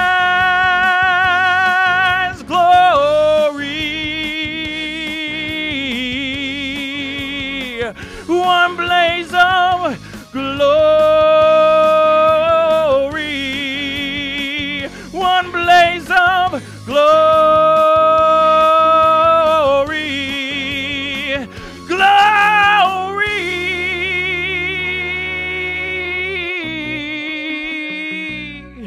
Find glory in a song that rings true. Truth like a blazing fire, whatever. An eternal flame. Find one song. That's all I'm gonna do. That's it. That's it. That was I'm done. I'm done. I This is. you would have kept going. This, I'm done. I can't. I. Can't, It was hard. to I wasn't warmed up. It's this is me I- I singing thought this like completely. You know, that's coming to the Fox in just a couple of weeks. I think maybe next weekend, if I'm not mistaken. Well, and if they if they if the guy gets sick between now and then, no, I just need to grow th- some I hair. think the show goes He's on. the pool player that says he can't play hair. pool, and then he gets up to the pool table and he clears the everything Well, off the I mean, table. but people who know him know that the guy can sing. I appreciate it. Early That was the really well, morning. thanks, man. Oh no, you know, yeah, Well, I come on, appreciate that's it. a I hard Just take appreciate it. Just take it. I appreciate it. I appreciate it. That was just very. that was good. I like you know. I- It's like all right. I you was didn't, almost in I mean, tears. you're I don't, I don't know I, about I mean, you you're out right there. though. You know, you, you, no no prep, no Yeah, no, no giddy prep. up, but that was pretty good. No- no Look, prep, no guy's got up. He's got a powerful. I do about instrument. 72 hours of prep, and I wouldn't sound even half No, that good. of- of Ah, course shut your mouth. If you would. But you anyway, would. that's what you do when you lose. Name that tune, which I hate losing. Thank God I didn't lose. Ah! well, you know what? But You lost and we won. How about right. that? Oh, shut your mouth. But anyway, we do have somebody very special in the house. We got film critic Dan Buffa in the house. How you doing, Hello, my brother? man. Thanks. How What's you doing? up? What's Not much, man. I- I haven't been in this room in a while. This is good.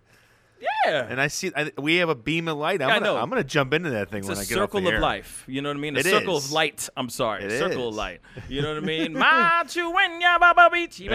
Anyway, so uh, so tell me, man. Like, first off, thank you for coming through. I know that Yeah. you've been really busy with a whole bunch of stuff. I'm too busy. I- Yeah. oh darn. Oh, I'm too busy. I know. I'm so busy. Really, man. it's just that that whole. Tell me how busy you are. It's that are. whole adulting thing. You know, you have a kid. My Yeah. wife keeps bringing pets into the house, so I have to clean up. I'm basically cleaning up pet poop about daily. It's a part-time job. what? Pet yes. poop? Yeah, because she brought in a Chihuahua. Oh, oh, dear God. Yeah. So At least it's and they small. you could put Yes. pads all over the floor. Yes, it is small, but you know when you in the middle of the night when you go to the bathroom and you don't check the floor, that's what I'm dealing with right now. But that's like little tur- tootsie poop. It is. It, it, it looks like little like unwrapped tootsie rolls, It does look like Tootsie Rolls. Okay. but it doesn't smell like tootsie rolls. Though. no, it does not. So I got, I got two little ones. I got two little dogs, man. I'm Okay. telling you, and it, it, it's it's it's terrible. It- it's just. I It's mean, terrible. They It's say like two children. The people that say yeah, that it's like having kids. I think with certain dogs, it is like having kids. Yeah. Like I have a beagle and I have a chihuahua and I have three cats. The three cats are easy, but the Yeah. two dogs are just a handful. So, but yeah, I, I've been I've been doing a lot, man. I'm kind of like you, man. I'm a hustler. You Oh, know? yeah. you, you got to hustle. I mean, if if you're gonna get like anywhere in in the, in the world of creatives, you have to like you have to hustle. Yeah, you got to keep Yeah. it moving. You got to keep moving. Knock down doors. I mean, I, I literally Oh, had to yeah. knock this those two doors down to get in. I here, know you so, literally yeah. bust that I thing open, did. man. It's not. It, it doesn't even close correct now. I'll, I'll fix All because later. of you. Yeah. All because of you.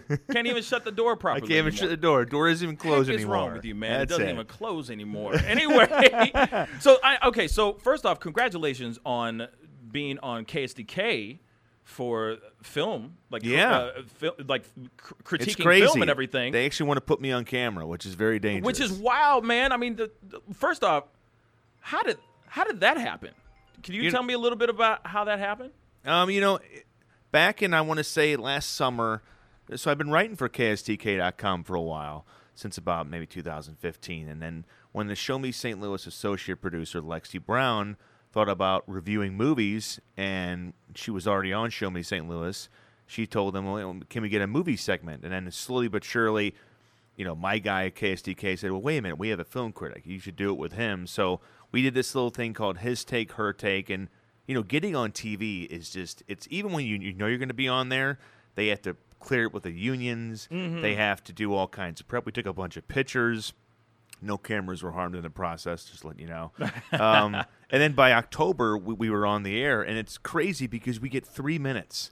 And so the show is on. It's only a half an hour show. So you take out commercials, maybe like 25 minutes. So we get on there for three minutes, and you know, you know, when you're on the radio, you can elaborate forever on a movie. Oh, yeah. Now that I'm on television, like I have like 30 seconds to to give a review of a movie. Right. But it's a rush though. Every time a light similar to this kind of gets, you know, when when when, you're on, it, it's a rush. Right, right. Unlike anything else. Now, how often are you doing that over there? You know, we aim for every other week because you, you kind of ha- if you're not part of the TV union, you know, you can only be on the air a certain amount of time every month. Yeah. But now we're kind of like we're trying to fit as much in as we can. Every other week is what we're shooting for. So I went on last week to do uh, the rhythm section with Blake Lively, and now I'm going to go on and do the photograph. Which comes out this Friday with Lakeith Stanfield and Yeah. Issa Rae, who was on Insecure and HBO. Yeah. So that one looks really good. I- I'm a big Lakeith Stanfield guy. Oh, okay. Yeah, because he's kind of he's slowly going to come on here, and I think he's going to take over Hollywood another year or two. was he the guy that was just in Uncut Gems? yes, Yes. he was uh, Yeah. Adam Sandler's Mhm. kind of his. Yeah, Un- I've seen him in a few, and he was in Knives Out. This He year. was. He was in the, Knives Out? He was kind of like the very you know straightforward cop. Yeah, Right. no, I agree with you. I think he's going to be a big star. yeah, and then he was also in Sorry to Bother You. yeah, Yeah, and, it's and Get Out. Yeah, and, And Get, Get Out. Out. Yeah, Yeah, no, he's putting so a resume he's slowly together. coming on. Yeah, I'm curious to see what he does. I'm, I'm curious to see what where he, how he expands. Like what kind of actor he's going to be. I don't see him being the actor that's going to be in th- the next Voltron or some. sh- No, he, he like seems that. like the kind of I mean? guy that he's going to make every role he's in. Even in Knives Out, he's you know he he was a, a character that oh yeah you know who he was. Right. Um, I think he's going to deal with every movie he's in. He, he's going to find a way to stand out. So when you leave the theater and go, you know, the, the five people in front of him were great, but he was really good. Yeah. And, and you did that in Uncut Gems, which Adam sure. Sandler just kind of just blew everybody away. But in his scenes where he played the, the assistant of Adam Sandler's character, kind of like this guy who really doesn't want to be his assistant anymore, Mm-hmm. and he's he's the guy that brings in Kevin Garnett to the the shop to deal, which, which kicks off the whole movie. You he really kind of stole all the scenes he was in, for sure. He does. He's and now he's in this, one. and now he's in this romantic kind of uh, drama. So Drama, yeah. So now he's in a new new area, new yeah, I, and I, well, the thing is, is like he's trying. I feel like they're they're trying to create another Love Jones yeah, type of movie. Yeah, yeah. Uh, you know what I'm saying? Or like Yeah. a love, not a love in basketball, but definitely a Kinda Love like Jones that, type yeah. of type of movie. So I'm interested to see how good it's going to be. And Issa Rae is starting to blow Yeah. up. So she's got this movie. She's got another movie with. I feel feel bad about the the the, the guy, the Indian actor. Uh, Oh, oh, um, oh, I forgot his name. I feel like a jerk now. Kumail uh, Nanjiani. Nanjiani. Yeah, Thank Nanjiani. you. Yeah, yeah, yeah, yeah. So Now the buff that- Kumail Nanjiani. Yeah, now he's looking great. I think now he's, from Pakistan. I don't think he's. Oh, Indian. I'm sorry. Yeah, I'm just just for No, your- no, no. Thank No, you. no, for that. he, he is, and that was it's using that re- really good comedy, The Big Sick. Yeah, Because when he was trying to Right. uh, be married to an American woman that his family wanted him to marry, they, they were bringing him in wives, so that was kind of a funny thing. yeah, that's, don't worry, because because he would probably make fun of it too. You know, he'd go, "Oh yeah, whatever." You know. Everyone, everyone thinks I'm one Yeah. thing, but I'm really not. You know what I mean? But he's- but he's- they, she's got that other movie with him as well. Yeah, which- she's coming looks on. really great. Yeah, she's starting to kind of blow up. And that HBO show, great. she kind of makes that she makes that funny. You know, it's not easy to stay on HBO for a couple seasons, you know, because, Yeah. they just want to shuffle you in, shuffle you out. But she makes that show funny. Yeah, well, she's keeping it relevant too, which I, I do I do really appreciate it. But okay, so, ooh, you know what? I got a chance to see a movie. I got a chance this- to see a movie. is this a just rare recently. event? No, this is no, no, no, no. It's not. Is it rare? This is this is what I do every show, almost every other show. That's good. Where I rate, where I actually critique a movie. So Okay. it is time for what the hell did I just watch? So hide your kids, hide your wife, and hide your husband because they raping everybody out here. What the hell? It's gonna be a no for me, dog. Hey, what the hell did I just watch? Yes. And the movie I just recently saw is called Birds of Prey. Oh. Yes, hold up. Hold your thoughts on it because I got some thoughts on this movie. All right, it's directed by Kathy Yan. It is also it stars Margot Robbie, Rosie Perez, Mary Elizabeth Winstead, and a whole gang of other people. Now, this the synopsis on IMDb reads as such. After splitting with the Joker, Harley Quinn joins superheroes Black Canary, Huntress, and Renee Montoya to save a young girl from an evil crime lord. Okay, of course, I forgot to say that Ewan McGregor is in this movie as well. He plays the Black Mask. Now, this movie, I'm going to say, I- I'll say this. If you're looking for a movie that is just going to be entertaining and something to watch, I would definitely go and check this movie out. Now, I'll say this too, though. I was not a fan of this movie whatsoever. One of the reasons was because there was no energy in this movie. I felt like it lacked a lot of energy. There was the fight sequences were cool, but it seemed like they were a little bit too long in my personal opinion. They could have wrapped things up a little bit a little bit sooner, a little bit faster. Also, the the premise, the the plot of the movie seemed a little lackluster in my personal opinion. I can't really say a whole lot of stuff, but man, this woman can drink some laxatives. I'll just say that. Next thing you this little kid, dang. That, but one thing that I, I really loved is some of the performances. I thought Ewan McGregor was really, really fantastic. I think he did a really great job with the material that he had. He had a fun, you could tell he had a really good time playing this character. All right. Now, Margot Robbie, of course, really was the standout person in Suicide Squad in regards to her portrayal as Harley Quinn. She does it again, reprising this role inside of this movie. She was I thought she was really great as well. All right? But there was a few things in regards to the plot and the movie that just seemed a little a little shaky. One of them was definitely the plot. There was a lot of things that were just kind of missed. That were I just feel like there was a lot of scenes that were taken out and just left on the cutting room floor. There were moments where I was like, is this supposed to be funny or is this not supposed to be funny? There was just things where the the tonal the tone was just very off and very strange. So, when it comes to how many stars I give it, I'll say this. Definitely fun to watch during this season, during this time of season, because usually the really crappy movies come out around this time of year. This one definitely is outside of the crappy realm, because there's some movies out there, cats, that you go, what is that? Why? Why did that happen? This was definitely better than Suicide Squad, but I don't think that it was that much far that far away from Suicide Squad. All right. So I give it a two and three quarters stars. Unfortunately, I feel that it could have been a lot more. I think what she did, I think what Margot Robbie did as far as producing this movie, I think she did a really great job. But there is certain things in the movie that just lacked energy. It just seemed like it it just lacked a lot of energy and it, it lacked focus, I feel.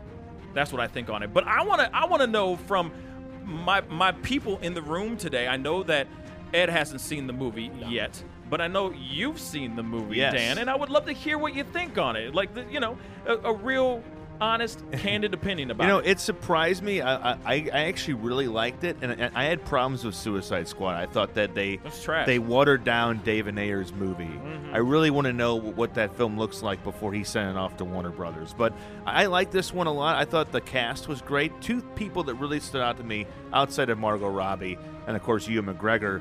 Who you're right, This is having a lot of fun playing a bad guy. Playing Yeah. Roman Sionis. But I'm that's gonna change always my name of that. But that's always Ewan McGregor. It He- is. He's always having a It great is. It's- time. in It's, better than when he, was half asleep in Doctor Sleep. That that, that Right. movie was just rough. That was I heard that was trash. But um, in this one, I really like Rosie Perez. She she hasn't been around for a while. She plays this There's a name detective from the past. Yeah, she plays this detective. It's just really good casting. You know, she Does plays she this detective. That very loud, abrasive voice. She doesn't use it a lot in this No. movie. It's very down. To, it's, it's, It's very, very watered down. downplayed.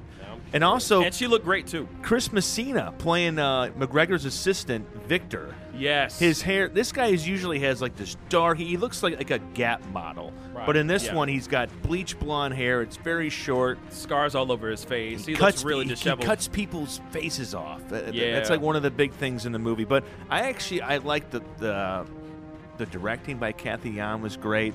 Christina Hodson wrote it. She wrote that very underrated film Bumblebee last year. The film that Oh. right that righted the the ship for the Transformers movies. But I actually got a real big kick out of this movie. The action was well done. It came off to me like they really brought Harley Quinn's story from the comics to the big screen. It was very colorful. I like that. I like the when when it's not. It was also kind of light. Not every DC movie has to be so heavy and dreary, where you have Batman and Superman going Martha at Yeah. each other. So it's Not hockey pads. Ah, my gosh, Yeah. I'm wearing these hot- big old football pads, and uh, my name's Ben Affleck. Right. but the movie, I, I know, I, I really liked it. I thought it was an hour and 49 minutes, not too fat, not too much. It was quick. And Margot Robbie, who's just, she could have really been nominated for two Oscars last night. And she's great. And also, this movie really makes you want to have a breakfast sandwich. No kidding. That's that, a tease. That's, That's a another thing tease. too. well, so I, I'll I'll also add on to that. There was okay. So Rosie Perez, I agree. I thought she was. It was really Yeah. nice to see We an haven't old seen face. her in a while. It was nice to see a familiar face back up and, and back up and at it. But I feel like the movie should have just been called Harley Quinn. Yeah. Because the Birds of Prey doesn't really happen until the very, very end of it all. So you see all of this stuff, and then Birds of Prey I- stuff I- happens. I, I do think So- they're, they're trying to build up to that. I think it's more like this is going to be the first film in a few, if it makes money. if it makes money. From my understanding, it's it, it's made decent money. Decent the opening money. weekend was just been disappointing, busy. But, Dis- but a lot of that's this time of year too. You, Right. You don't open stuff in February if you think it's going to be Boom. huge. Exactly. But that's why you but put it out can all. though, the- because sometimes you can kind of steal that. You you can kind of you know nobody's wanting to go to the movies. Yeah. Yeah. so you can steal from nobody. In A Right, but that's that, but that's the reason why you put out all these trashy movies Yeah. here, and then you wait for the big spring and summer blockbusters to, to drop during those times, and that's why I was like, oh, there's a reason why it's being dropped right now. Why is this not a summer movie? Hmm. Think about it. You just you see what I'm saying? So there, but that was one thing. The other part that really drive, drove me nuts as well in the movie. There's a part where Harley Quinn goes in and, and like basically goes in on a goes in on a police department. All right. And that part I felt like was completely outside of the character of Harley Quinn. I feel there was she was using rubber bullets type of things to hurt the cops, but not Yeah. actually shoot the cops. That part didn't seem very Harley Quinn to me. It felt like, all right, you don't want to you don't want, you don't want the public, you don't want people who are watching this to, you don't want backlash. You know, like what happened with Joker. You know, you don't want that that kind of backlash. So let's let's keep it light and fun instead Yeah, of the other hand. Joker was a tremendous success, and I think Yeah. Exactly. Then on that. then on top of that, the movies are the movies are a, a rated R movie. Yeah. So you'd think that she should be able to shoot and shoot these these cops in this with real bullets. You see what I'm saying? Yeah. I- But they, I- they try to go away from that I for whatever think reason. I, I kind of think in a way she I think after being with the Joker I, I think she got to see what, what really sadistic violence can be. I think this is her trying. I think in a way Mar- Mar- Harley Quinn is trying to walk that line of being an anti-hero but not to be as bad as Roman, Yeah. not to be as bad as Joker. I also thought she was trying to not make too much of a mess in order to kind of get in there and infiltrate that police department. And and also I think she doesn't really have a a problem with those cops. She doesn't want to kill them all, but uh, I do think that she's trying to walk that line of being a, a, a killer, a pure killer, and also maybe just being kind of on outside the law. I, I okay, I see what you're saying. I I just felt it felt a little ah, I'm gonna say it. It Yeah. felt a little girly. It felt a little I know it's kind of good the way And she I'm just like, kept hitting. I mean, those things look I mean, painful, they, by the they way. They looked super painful, and it was really colorful and fun. But Yeah. I, I felt like it was kind of. I'm like, she's supposed to be like Yeah. a badass. Sure, like, you know, if you think about her, the first Terminator, he went into the police station, real bullets, and he killed everybody. Yeah, he Right. did. And everybody loved it. yeah, That's right. and it made millions. Maybe- You Oh know what I man, mean? good old We might be in a different- 1984. yeah, Yeah. might- might Back be in a when nobody was world now. afraid. Yeah, totally different world. But the, but the I'll the other back. thing, the other problem I noticed is that there weren't there was not one, not one good guy in that movie. Not one good male figure in that movie at all. Even No. the one that I can't even I can't spoil it, but she even gets backstabbed by one of the people that she trusts and loves the most. I most. feel like you just spoiled it. I did kind of, I did kind of. But, but you don't really know it though till you watch the movie. Yeah, you'll you'll see when you watch the movie and go, oh, and it was just kind of like, like that's what I mean. Like it just lacked. Yeah. To me, it just lacked certain things, certain themes that just seemed, and then it just lacked certain themes that I just was not a big fan Yeah. of. And, of course, the fight sequences looked really cool, but just seemed like it just nice wide shots of this fight choreography and all that, which was really cool. But I just felt like it lacked energy. I just Yeah. felt like I was kind of like wrap it up, B. I wanted to hit the orchestral music and go, come on, exit stage left, come yeah. on. You Oh, know what I mean? Yeah, I don't But know. That's I- me. I- yeah, I mean, I, yeah, I, fe- I felt the energy, and, and again, I, I just appreciate that it didn't have to be two hours and twenty five minutes like all these DC movies are. Right. But um, I don't know. I think the casting again, and not just Margot, not just Mary Elizabeth Winstead, and uh, uh, Julie Smollett. I think her name is Smollett Oh, yeah. Bell. Yeah, she's great. And um, I don't know, the, the whole movie it moved well. It had a fast pace. I would never really stared at my watch, and I don't know for for January and February. I this is a movie that kind of really it, it actually surprised me with how good it was because I went in it kind of expecting to be kind of flat. Oh well, it was to me. It was very flat. I watched it. I literally looked at my phone, and I never did. do that. I, I looked at my Yeah. phone. I actually opened up my Facebook. You did. You went and looked feed. through my Gosh, this feed. movie. That's how bad. That's how much it lacked energy in my personal. There it opinion. is, man. My girlfriend literally turned to me and she's like, "Put your phone away," and I'm like, "I will in a second. And I was just trying to Check something. I was checking something because I was literally checking out of the movie. That's how much I didn't really. It didn't grab me as much as I Hey, wanted it that's- to grab me. That's the arts for you, man. You know what I One- One mean? person likes and one person doesn't, and then we discuss it. Yes. And but this is definitely a movie. I would say you can stream it. I would say stream it. Don't don't go to the movie theaters for it. I'm, I'm sorry, it's not worth it. yeah, this don't is probably think. the first one I, I- I would tell people to pay for this year because there hasn't been a lot. there hasn't been a lot. You know, I mean, Yeah. I, I, I actually was I liked Bad Boys Three more than I thought I, I did. That I was was going to, and I also liked The Gentleman with Guy Ritchie because he actually was making those British, you know, gangster comedies again. But this is the first one I think I'd send you to want to pay for. Really? Okay. Yeah. Well, I say stream it. I go. say wait till it goes on to Amazon Wait Prime or or Netflix, and then you could definitely stream it. This is a movie I feel like you could definitely clean your house and and check the There screen every once in a while and go, oh, okay, that's what's going on, and keep it moving. Seriously, that's what that's what I think on that movie. But it was the first pancake. Hopefully, the second pancake will be good. We'll see what they do with Harley Quinn and her band of misfits called Birds of Prey. Anyway, that was What the Hell Did I Just Watch? We'll be right back with Dan Buffa and Ed Herman. See you guys in a minute. This is the Pascal Show. Bye. Hey, we're keeping it real all day on 920 AM and 106.9 FM. This is Real Talk, WGNU. Yes, welcome back to the Pascal Show. Thank you guys so much for tuning in on our Facebook and our YouTube. If you didn't know, we are simul, uh, simul broadcasting simultaneously. Uh, What is that? Simul broadcasting? I don't even know what I was just saying. But anyway, it was. A, it's a word now. It is. Put that in your vernacular. That's right. And tell them Pascal made it for ya. Tell them Pascal sent ya. Anyway, we are broadcasting simultaneously on Facebook and on YouTube at the same damn time.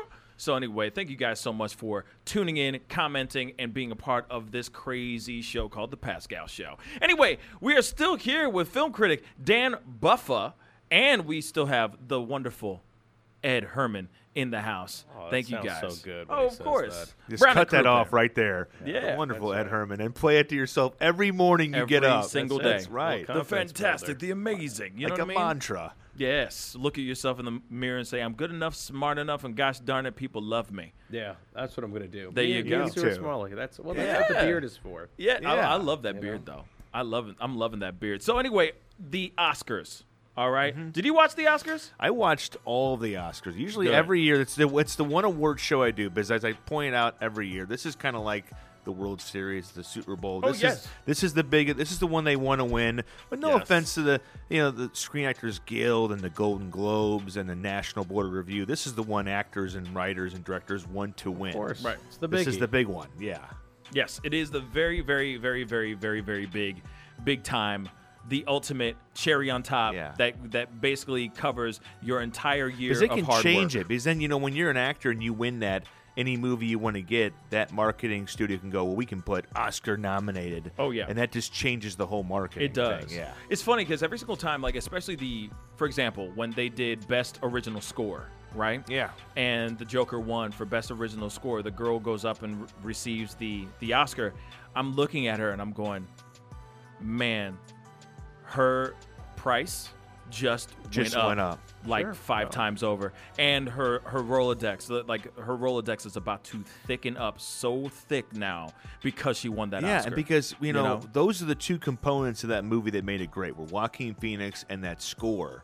Because that score just drowned that film Yeah. in this ever growing dread. You knew it was it wasn't it was just and, and it perfectly wasn't theme. toned. It wasn't theme driven. If somebody said, "Sing me the theme to Joker," No. there's no. It's not like a John Williams thing where you know that melody. You know it right away. It really was a true score. It, Or it even was a just creating Zimmer. the emotion of the scenes. It did, and really, like it's. I mean, it was just it was simplistic stuff too. I mean, she's just a musician who happened to do a, a film score, and it's just great, you know, that she's all of a sudden getting thrown into this world. But like you said, her price just went way up because All you won.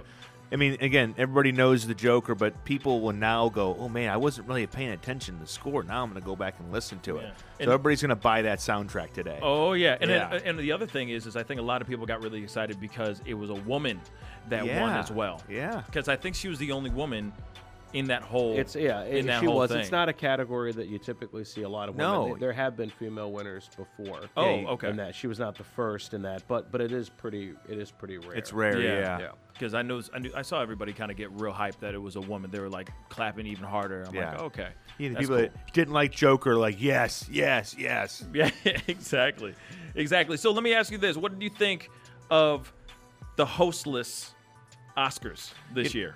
I, I always think unless you have somebody you really want and you can get them ready like in October, November. I, I don't like when they force a host. You know, like I, I, I think Kevin Hart would have been great. I even campaigned for The Rock to do it because he's just so funny. But if you don't have somebody that can get prepped and can get really ready for it, you know, it's just basically presenters, and they all get a chance to kind of have those four or five minutes of fame. So I, I like it, especially if it's if it if, you know, like I, I thought Ellen DeGeneres did a great job. she was. She's always great Like, though. like when she, like when everybody brought in pizza and they're eating pizza in the middle of the Oscars. That was all really these smart. very, you know, diet trained stars are going. Wait, I can have pizza tonight. Yeah. Oh man. You know, I'm, I'm working on gonna- that. I'm getting ready for that big Marvel movie. They're movie, gonna text from their agent going, "Don't you take one Don't bite you- of that pizza. it better be gluten free, son. It better be. Did you Soak the grease off that slice." Did you feel that the Oscars last night were, were lacking a little bit for major stars? It seemed like in the front row, you had Tom Hanks and you and you had Brad Pitt and Leo. Yeah. they were all nominated. Yeah. but you didn't really have. I I mean, De Niro was there, and, Yeah. and Pacino, so you had a little Hollywood royalty. But beyond that, it didn't seem like it was really deep Yeah. with all of the stars. It was that pretty good. You had come out. You the had Leo on one end, you had Bradley Cooper on the other, and Bradley was there as a producer for Joker, Yeah, who supposedly he played a big part in getting that movie made. Well, it Crazy, makes sense. right? You know, he's got he's he's been nominated for best producer two other times. Yeah, yeah. So he's got really more producing And experience also, than Todd Phillips. It, it does, and really, Todd Phillips was the one that really helped him get his career going With with, The the, Hangover. Hangover, because Yeah. he was the real big takeaway from the Hangover movies. Yeah. Well, yeah, uh, he was as far as a leading man, but I mean, Zach Galifianakis Zach was kind of a Galifianakis, breakout yeah. there too. But you know what? That's eight nominations now for Bradley Cooper. Yeah. total. Yeah. Which is, did you ever see that coming? No. No. Like four for acting. And Back three back when he was playing the the bully in Wedding Crashers. Yeah, I mean, when I saw him in Wedding Crashers, I thought, well, this guy's a douche. And he was such a douche. Yeah. But now everybody loves him. Yeah. He's Everyone. really talented. But he's always played the douche.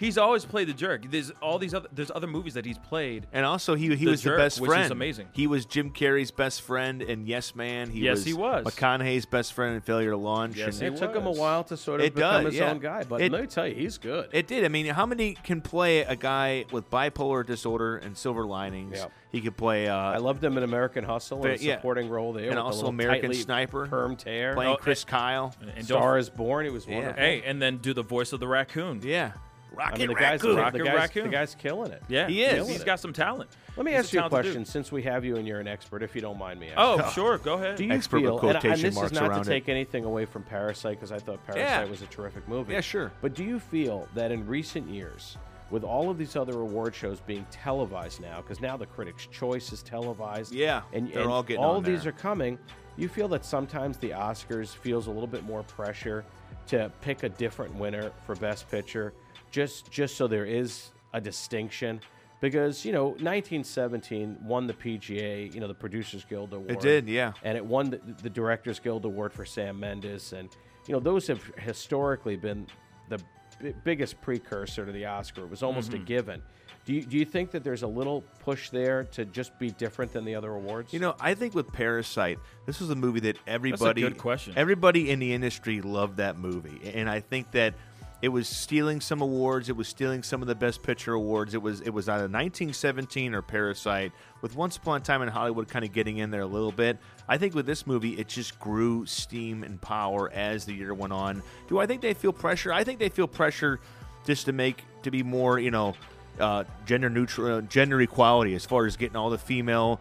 I mean, no, no female directors were nominated this year. There wasn't a lot of, uh, you know, the, the, the African American nominees. I thought Sterling K. Brown was great in Waves, but I, I think as far as Parasite, I think everybody just really liked this movie. I thought it was good.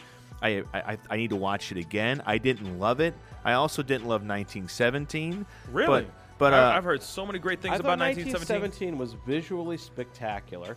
But That's why it was- won. but That's why it won right. s- s- best cinema. cinema, It was a little- it was a little tone deaf, though, It was just a a little little bit. and it was a little light on story. I mean, it It was just the classic, very simple. what Hitchcock would have called a MacGuffin. Just this is the thing that sets Yeah. it in motion. Here's your mission. two guys Go do your mission. Yeah, Right. but with Parasite, I I think people in the in the industry just love that movie. I mean, Quentin Tarantino loved it. Everybody pushed it, and uh, you know, I think as far as giving speeches, Bong Joon Ho was just great because he actually looked over at Scorsese and said, "Hey, you know, I remember reading your stuff when I was a film student." Yeah. And then he he told Todd Phillips, "Can I chop this into five pieces?" And I think he really meant it. Some guys just say that stuff, but well, I, he doesn't. Have, you know, he won three of them last he night did himself. and, and- I thought that when uh, Alfonso could- he could Cuarón won it, all. he I thought when he won for Roma, when he won Best Director and Best Screenplay, he he in, and it won Best Foreign Film, as it was called foreign film at that time. I thought that man, maybe, maybe you know this guy's going to pull it off. This guy's going to do all of them. Again, as far as quality, I thought it was even very good, but it was a strong year. But I think as far as feeling pressure, I don't think there was pressure. I think this movie just was unstoppable. Well, and you know what, what I found out last year when when Cuarón won for Roma, that when you win uh, the old category Best Foreign Language Film Yeah. this year, it's Best International. You're Film. out of the Best Picture. Well, no, no, Yeah. yeah. but you know you don't win the award; the country does. So, like, Yeah. if you look up uh, for Bong last night. Technically, he won four. He did. Yeah, he but did. but he doesn't get credit for the best international film, even though it's his movie. Yeah. he wrote it, directed it, and produced it. He doesn't get that He Oscar. cooked the food. Officially, the Oscar belongs to South Korea. now I don't know where they keep it. I no, don't know who I gets mean, to keep that award. It's just, I mean, I think, yeah. I think there's just some movies. But another movie that was just beloved that I thought was okay was No Country for Old Men. I love that. Movie. I, I, I thought, I thought it was. First half of the movie was great, but then something happened halfway Really? through, and I was like, "What is going on?" I just rewatched that I- this weekend actually because it was on cable. I love that. I Movie. feel, but see, I feel the same thing about The Shape of Water. I'm really sorry, but I feel the same thing Yeah. about Shape of Water. It was like, okay, it wins Best Picture, the whole nine. I go see it myself because I hadn't seen it yet. Yeah. And I watched it, and I'm like, this is what won Best Picture? Hey, you know what? I Really? it- you know what it is? Here is here's what it is. You know how they judge diving like at the Olympics? Sure. Yeah. It's execution, but it's also degree of difficulty. And I think with a movie like Shape of Water, you know, it, it gets a lot of points for the degree of difficulty because you're like, let's have a love story here where she is a mute, so she can't speak. Yeah. And he's a fish, so he can't speak. Yeah. And and how are we going to tell this entire Make love that story great. when the two of them can't even talk? Right. And then, of course, that amazing scene where the room is filled with water and Yeah. they're in it together. So I I, think for that, it was really just they went for something so ambitious Mm-hmm. that even if it wasn't maybe as enjoyable to watch as some of the other pictures up that year, it, it won because it, it executed a, a degree of difficulty. Yeah, and see also, Okay, I see and see one saying. film that, that I, I wrote about I wrote about yesterday that I thought they really executed difficulty in making was Uncut Gems because you had the Safdie brothers who made Adam Sandler kind of a the anti-hero, but he, they made Adam Sandler be something he's never been before. Well, uh, okay. And no, yet, no, no. he- that on. part seemed very natural well, for him. so yeah, See, exactly. not for me. I, I I think it was a little it was different. to, to it was me, different, but to- he, he he didn't feel like he was acting. I'm sorry. He No, it's okay. very natural. No, no, no. So th- the thing is, is like when you guys talk about that, okay, Adam Sandler, I, I don't agree with you. I'm so sorry, Dan, Yeah. because the thing is, is that a lot of his movies, he's playing that kind of character. It- it's just less, less. Mm, what's the word? Less. Uh, Maniac. Sticky. uh, sticky. No, Yeah. no, or less uh, uh, uh, grimy.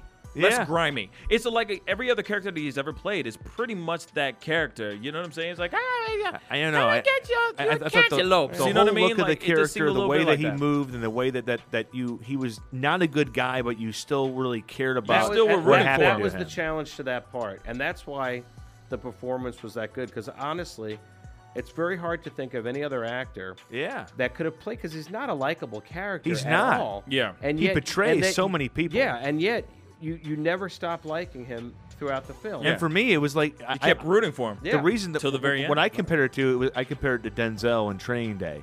This is a guy that's doing so many bad things.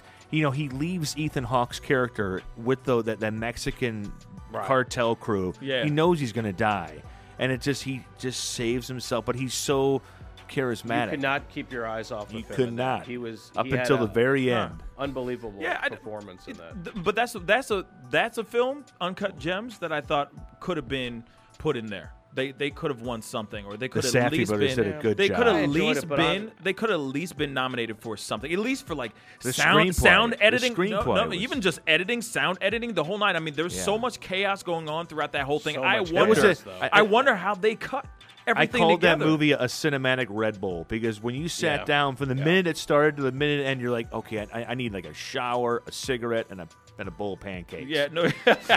Just to calm a down. bowl of pancakes. Yeah, chop that stuff up Yeah, and throw, throw it it in in a a bowl. it's like, what's wrong? I just, I watched. I can't even describe it. Leave me alone. Yeah, it's some weird stuff, man. I'm telling you. And it's funny because that movie, the guy who played one of the henchmen, the Safdies found him in the subway. The guy who played Phil, the big tall guy that kept Oh, beating that right? up. Yeah, that was his Oh, yeah. first movie. And Wow. uh, and his mistress Julia Fox, that was her first movie. So they they She employed all these and uh, and Idina Menzel, who she thanked them. Just thank you for giving me a role I didn't have to sing. She played No Adam. Sandler's wife. Yeah, and she was really great in that movie She too. Everybody great. did a really great Where job she in that fake movie. punched him. But that that was just like, whoa, man! Even I jumped in the theater. That was pretty good. Yeah, no, but that's the thing. Like uh, that movie, I felt like could have been nominated Yeah. for a few things. But that's the thing. I feel like there's a lot of movies I'll that tell you, this year that me, could have been nominated. What really for got overlooked was things. Dolemite is my name. Yeah, which me I too. thought was Ah, terrific. No, And ha- I mean, No. listen, Wesley Snipes. I love that movie. I love No. Wesley. Let me tell you, it was one of my favorite movies of the year. And let me tell you what it really. That's- e- that's even upsetting. even if you didn't get along with Eddie Murphy being sorry. nominated or Wesley Snipes, but how how does Ruth Carter or uh, was it, did she do the costumes? I think Yeah. she did. yes, that. she did. How does how do the costumes from that movie not get recognized by the Academy? I mean, that was a I just love the part where he's in that action scene. He tells the guy, "Is there any moment where he actually kicks like no? Like what kind of plant is this man on?" I just so love you, you didn't like the movie? No, no, no. So I, I, I liked the movie, but I didn't think it was Oscar nominated, Oscar worthy. I'll say this. I will say. The, I'll say why. Yeah. Hold on. I'll say Let me why. hear it. The reason why is because I felt like it was this very. It felt like a streamable movie. It was not like that. It, it just did not have that Hollywood that that film type of feel to it. It just didn't have the things that Does I the feel like it needed in the background to make it feel like a Hollywood movie. I, have a think you might have felt different if you saw it on the big screen. Yeah, a- and I also want to say, did it? Did that? Did the fact that it was on Netflix? Did that kind of make it easier for you to No. go? It did. No, okay, because, like, for example, these movies can fall prey to that. For example, you see something like I, The Irishman. I watched it. In, I streamed it. I watched it on Netflix. Now I can see why it was being nominated for all the stuff that it had in there. Yeah, the acting, the directing. It's just a really. It's it's it's a decent enough Yeah. movie for it to be nominated for something. Now, when it comes to Dolemite is my name, that had so much potential to be something so much bigger than what it was. I felt like it was a little it? bit twice. Well, he did watched watch it it twice. twice. He watched it know. I'll twice. it I gave it a shot. No, no, no. I gave I it a watched it second. twice, I gave it another watch because I wanted to see if I was losing my mind, and I watched it again, and I'm like, no, I still feel the same way. I feel like yes, Eddie Murphy does a decent, de- decent job, but at the same time, I feel like it was just kind of like a paint by numbers movie. Uh, uh, uh, felt like interesting. it felt like a paint by numbers movie of a kind of like a feel good type of Yeah. thing where you're like, okay, yeah, I'm gonna go get up and make that movie I've always wanted to I think make. it kind of helped. You that see what I'm saying? I, I didn't know a thing about that guy either. also, I've also seen another movie that was exact, almost exactly the same thing. Mario Van Peebles did a movie called Badass, which was a recreation of his a biopic Yeah. of his father's movie, uh, Sweetback's Badass Song. Right, so. It felt like that movie all over again. So Mm-hmm. I felt like I was like, I've already seen this movie before. I've already seen Because, this. because you I asked about terrific. have you watched it um, once? I mean, here's a crazy thing about Once Upon a Time in Hollywood. The first time I watched it, I saw it at a screening. I, I, I thought it was good, but I didn't love it. And then since I have a friend that works at a theater, Mm-hmm. and the theater people they'll play the movie a couple days before because they have to make sure it, it's going to play right. I watched it again. I watched that movie twice inside of seven hours. I watched a three-hour movie, and when I left it the second time, I thought it was it was fantastic. Right. That movie, I've watched it like six or seven times already. It's just Every time you pick up something, You do. It's it's it's Yeah. it's really rich, and and I think in any other year, and maybe if it had come out closer to Oscar Yeah. season, it would have helped. Because to me, like Roma, the authenticity of that, you felt like you were in It was different. 1971 Mexico. Yeah. This was sort of like that for me for Hollywood 1969. I It- felt when I left, I thought the Yeah. two biggest stars of the movie were Hollywood and 1969. Yeah. And then only after watching it a couple more times did I really And then- fully appreciate yeah, how because great you know, Brad Pitt was. you- you- and you get to see how great Leonardo DiCaprio is because he Yeah. plays a character that's all over the place. He's this former TV star who's Yeah. seeing his life, kind of his career, just go down the drain, Mhm. and he, especially when he plays that cowboy. Yeah. Uh, Oh, uh, that Yes, scene was really scenes great. there. Well, but the thing is, is I don't think he was. I don't think. I knew for a fact that he was not going to win the Yeah. Oscar. No, he for- hadn't for won that anything. movie. Yeah, not for for that, that movie movie. at all. The- Just uh, Leonardo DiCaprio. Yeah. Now Brad Pitt, obviously, because he Yeah.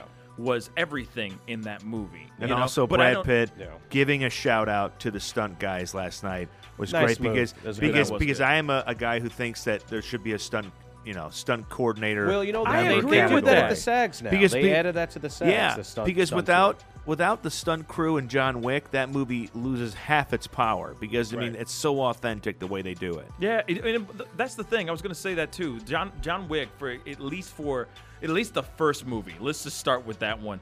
The the stunt choreography, just the stunt work in that movie was so amazing. And obviously, they've just kept pushing the envelope Yeah. and keep on just going as far as they can I- as far it's as just stunts cool go. when they- even into the third one. You know, when they pull the camera back and see in some action movies they speed up the scene. Yeah. But you can tell that's just Keanu and this and, and, and they, him and Common are just beating each other up. Oh, yeah. And, and they're and he's flipping him and then he's flipping him and it's not like sped up. It's just two guys on a street fighting. getting into a tussle. And then they have a Going drink together. That's Yep. the best part That about best it. part of the The yeah, class in the- that the movie, the class.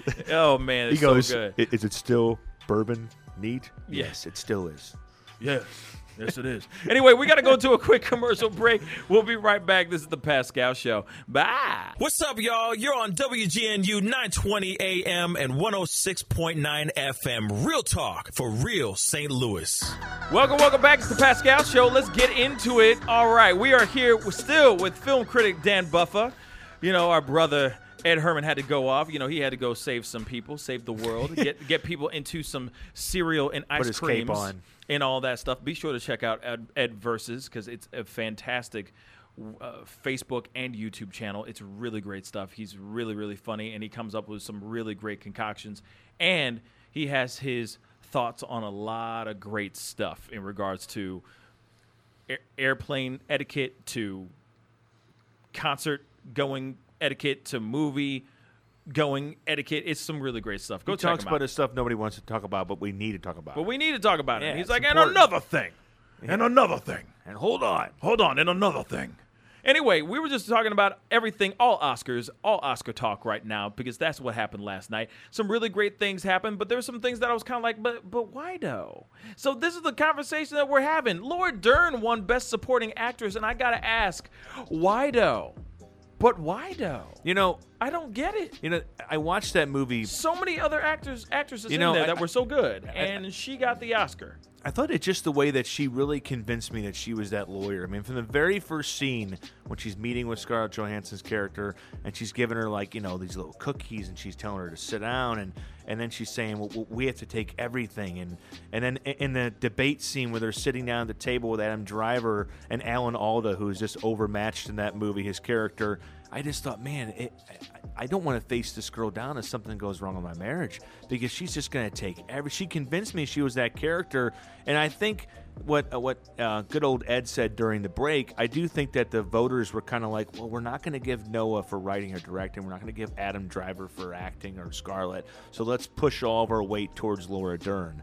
Even though I kind of thought I was wrestling up until even last night with her Scarlett Johansson, who plays the mother of the young boy Right. in, in Jojo Rabbit, and she has far less scenes, and she really just, you know, makes a mark on you in that movie, playing this German mother who was hiding, you know, who's hiding a Jewish girl in her house during the height of World War II. Yeah, I you know I haven't seen Jojo Rabbit personally. It's something else. and I heard it's something else. It's just uh, uh, Taika Waititi who just goes, you know, I'm gonna make a, I'm gonna get this book about a kid having an imaginary friend who is Adolf Hitler. Yeah, I'm gonna that- make it in a that's movie. normal. But yeah, I tell you, he he did he, he he succeeded. It wasn't easy, but this guy also gave Thor a sense of humor in Thor Ragnarok. So he's definitely got a way with making something you go, there's no comedy there. He finds comedy in it. Yeah, I, you know, it, it's it's interesting that he did the angle that he did in in, in regards to Jojo Rabbit. Yeah. and of course, trying to find the comedy within the Holocaust. I mean, really, one of the worst guys ever. One of the worst guys. But ever. he So- finds he finds a way to go. I'm going to make this guy the internal voice of a young German kid. And Right. I, am going to make it work too. And of course, when he plays the guy, he, He plays, plays the it, guy, yeah. Then he can control it a little bit. Yeah, he, he can actually. Uh, yeah, he can control the the, the angle and the message Yeah. that he's trying to Nobody's gonna mess it in up. this particular movie. but it, you know, it, it. But that's the thing. Laura Dern, I thought she was. I thought she was really good in the movie. you Yeah. know, but at the same time, you look at somebody like Adam Driver. Adam Driver was also another actor that just came in and slayed that Marriage Story movie as well. We were just talking about that before we went into.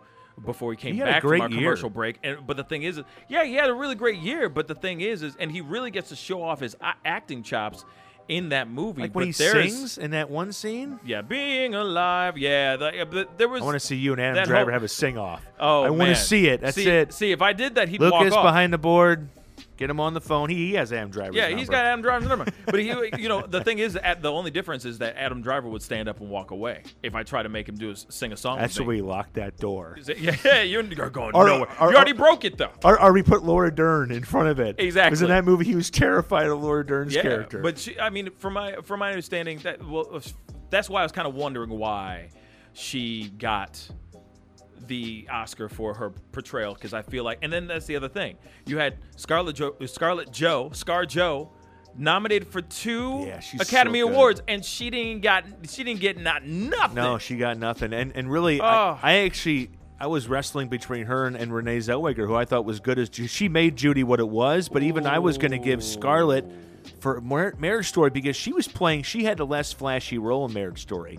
You know, Adam Driver kind of had the juice in that script. He he was playing the guy who really was just so he was so dedicated to himself that yeah he, he kind of didn't really you know he didn't really acknowledge his wife enough and it was slowly coming apart but i thought scarjo was so good in that scene where she's detailing what went wrong to laura dern and she's moving around the room Right. she's getting like a kleenex she's eating cookies and it's just like that's just acting right there that's where you take a scene and you go okay i'm gonna take it off the page and i'm gonna make it what he wants it to be in this Right. scene it was very woody allen-esque yeah. in a way But the thing is, is that I I, I was a little bit surprised that Renee Zell- Zellweger won, but we did have a conversation on the show last Thursday where Mm. we had a conversation in regards to who did I think was going to win or who would be kind of neck and neck. And so Yeah. I said I said two different people. I said Renee Zellweger because uh, uh, for all best actress, all right? Yeah. All leading role in, a, in a, uh, for actress, right? So I, it was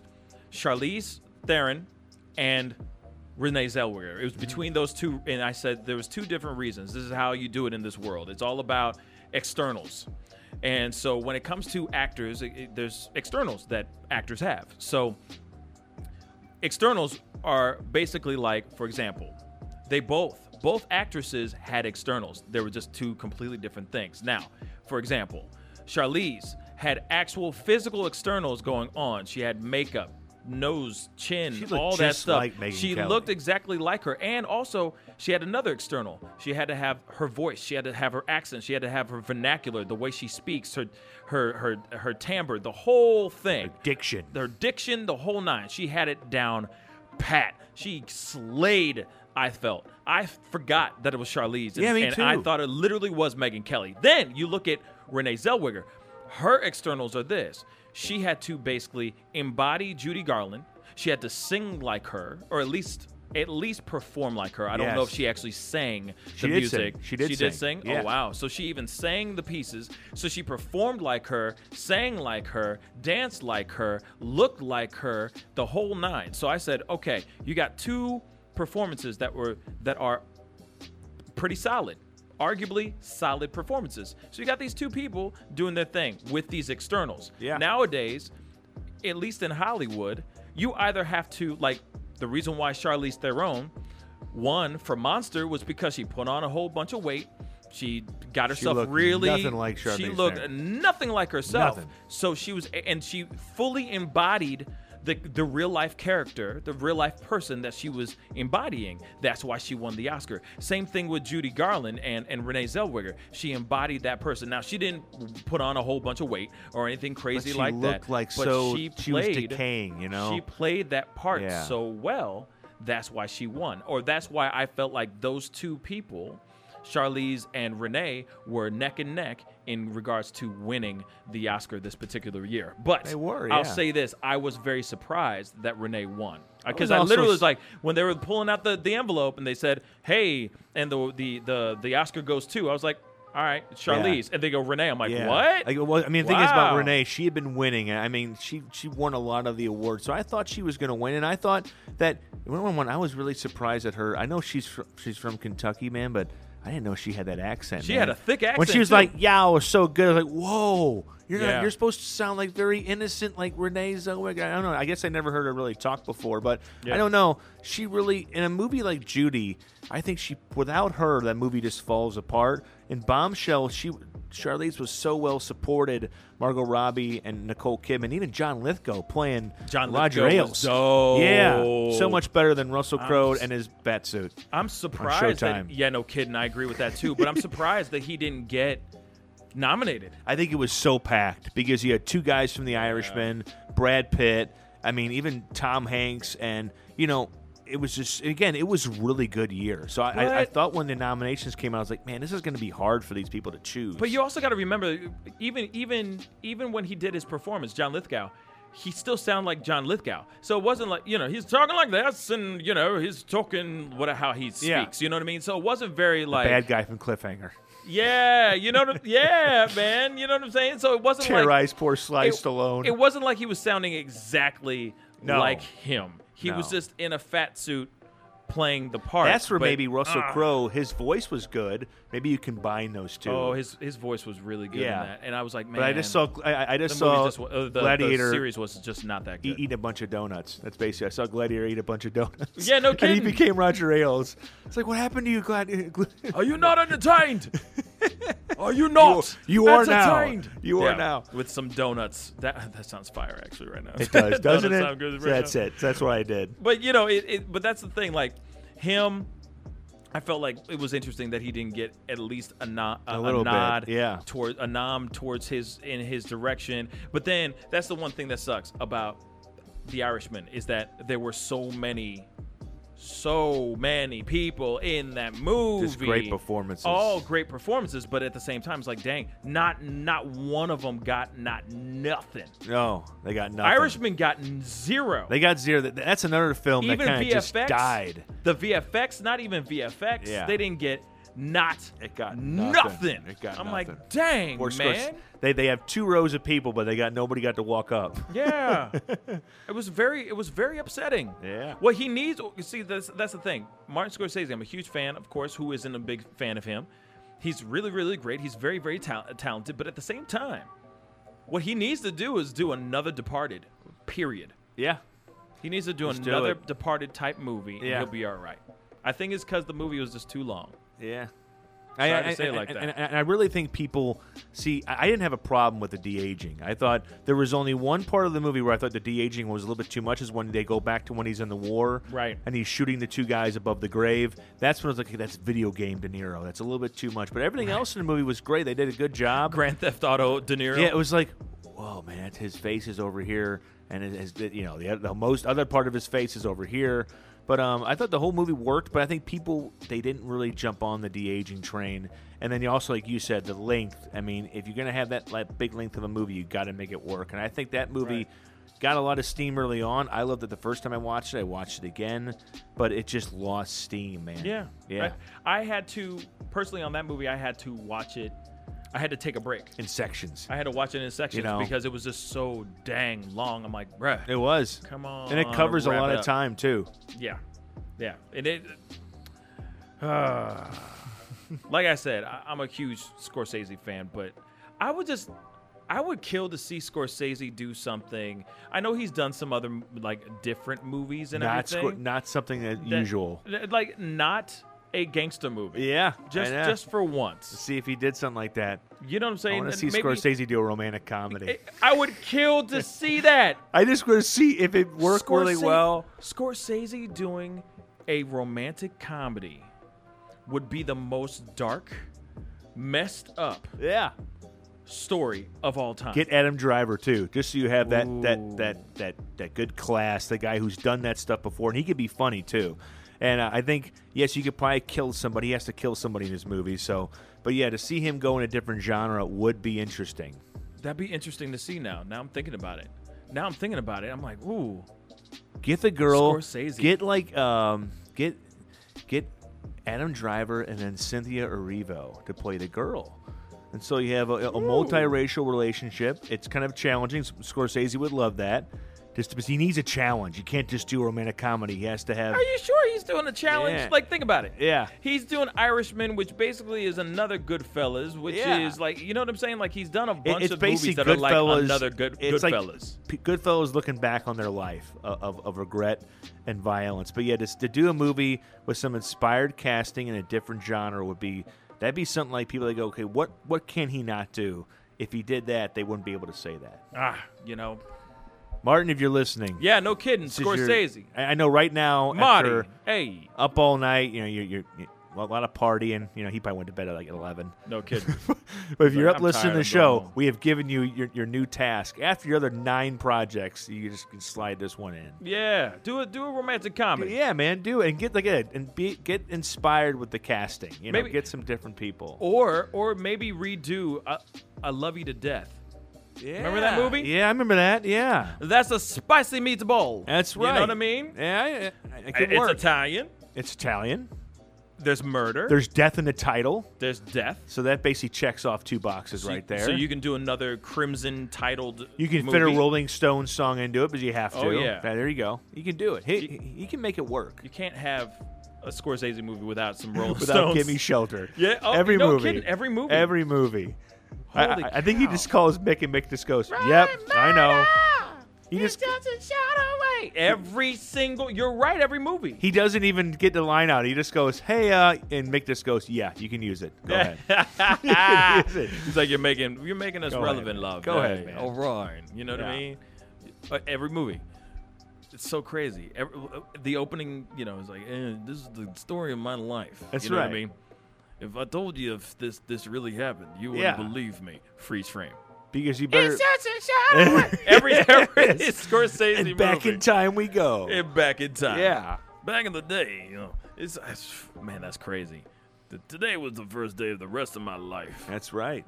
And It was on the uh, back in Yonkers. You, Hey, know, it's like yeah. and everyone gets shot in the head. That- It's just ten minutes later, you're like, "What happened?" What- what just the happened here? montage. what? All that stuff happened. Okay, now what? Yeah, yeah, man. But yeah, he, if he can switch it up, that'd be good. Oh man, you know, I would love to see that. You know what I mean? I'll be. We got to go into a quick commercial break. We're here with Dan Buffa. This is the Pascal Show. See you guys in a minute. Bye. This is Real Talk from Real St. Louis, streaming live on RealTalkWGNU.com. Yes, welcome back to the Pascal Show. We still got Dan Buffa, film critic Dan Buffa, in the house. Let me ask you something, man. You know, of course, you know, since we're we're pretty much wrapping up the the show today, we and the Oscars were yesterday, last night, and all that. I, I do got to ask you, what was, in your opinion, the best film of the year? I'm gonna say a movie that nobody else will. It was the Peanut Butter Falcon with Shia LaBeouf. Really? And Zach Gottsagen. Of course, this is the movie where the directors, the writer directors, they found this this kid at a at a Down syndrome for actors workshop, and Whoa. they framed the whole film around him. And, and I've always been a big Shia fan because he, he first thing is he he just can't get out of his own way. He needs like a Robert Downey Jr. helper to just clean him up. But I, I thought the movie was it was great. It reminded me of of easygoing movies about friendship in the most unlikely places. These two people kind of come together. Shia LaBeouf plays a very Shia type character where he he's this troublesome kid. He's a fisherman, but he does a, he gets into a lot of trouble, and he meets this kid who runs away from an old person's home. Because if you have Down syndrome and you don't have anybody to take care of you, they put you in kind of a you know an old an old person's home. That's where you live. Right. So he runs, escapes from there, and these two just kind of kind of ride down the coast of Atlanta to this wrestling school because the kid wants to be a wrestler, and they run into, uh, gosh, I'm forgetting her name. She's uh, Melanie Griffith's daughter. Uh, Fifty Shades. What's her name? Oh, Dakota. Dakota Johnson. Oh yeah, yeah, yeah, yeah, yeah. So she's in. Um, so, so she's in. She, she meets up with, with them, and then Miami Vice's yeah, daughter. Yeah, Don Johnson's, daughter. Johnson's Yeah, daughter. And um, I don't know. I, it, it really hit me well. It was this probably the sweetest film of the year, but it also had a very good message, and, and I like how Shia's character tells him. Because the, the kid always tells people, like, "Look, I have Down syndrome," and and then Shia's character goes, "Forget about it." That's what Shia's said. You know, it, all all it comes down to is if you're a good guy or a bad guy. It doesn't matter Mhm. what you have. And just those little bitty scenes like that. But I thought it was so well done. It's it's kind of a forgotten movie because it's an indie movie. It doesn't get a lot of push. But um, if you can, if you want something that's really original and very sweet and, and good-hearted, Peanut Butter Falcon was, was so Butter Falcon. It was the most unlikely number one movie of the year, but I, I, I watched it so many times. It's only 90 minutes. And so, Really? and, and it gets going really fast. Like you meet Shia's character, the kid escapes from the nursing home, and then they're off on this trip. And of course, Shia's character has a couple guys on his tail that want, you know, he, he, he wronged them. So it's got a little bit of a thrill there. But Jake the Snake Roberts is in it, the old wrestler. Really? He's a great guy. Yeah. Uh, Mick is his name Mick Foley, the new wrestler. He, he's also it's Oh, got okay. wrestlers in it. Thomas Haden Church is in it. Oh, that's me. cool. But no, the whole the cast is great. It's one of those movies that just kind of surprises you. I watched it the first time I watched it because if you're a film critic, you get a lot of these links sent to you. So I watched it on my phone. I'm I'm moving around the house doing stuff, but then. You, I sat down and like for an hour, I, I was out of the world for a minute because That's cool. where a movie can suck you in, into its world. And I remember I, I got off the couch and I had like a spasm in my leg. I was like, man, I haven't moved for like 59 minutes. That's dope. But then, then I watched it again and again. I got to interview the directors. They came to St. Louis on, on a press tour. Oh, they, that's cool. They just this was their first movie they made, and they found this kid, and they knew Shia, and Shia even got his buddy Jon Bernthal to do a cameo in the movie. So it's a movie that came out of nowhere. Small film with a big heart. That, that, that's the best That's way to put very it. Very cool. I also heard about uh, there's another Shia LaBeouf movie, Honey Boy. Honey Boy, yeah. Is that any good? It, it is. It's. It's. I haven't real- even seen it. It. It's very good because it's very honest. Um, Shia was in uh, court mandated ther- um, therapy when he wrote this script, because he was about ready to give up acting, and the court had said you have to go serve this.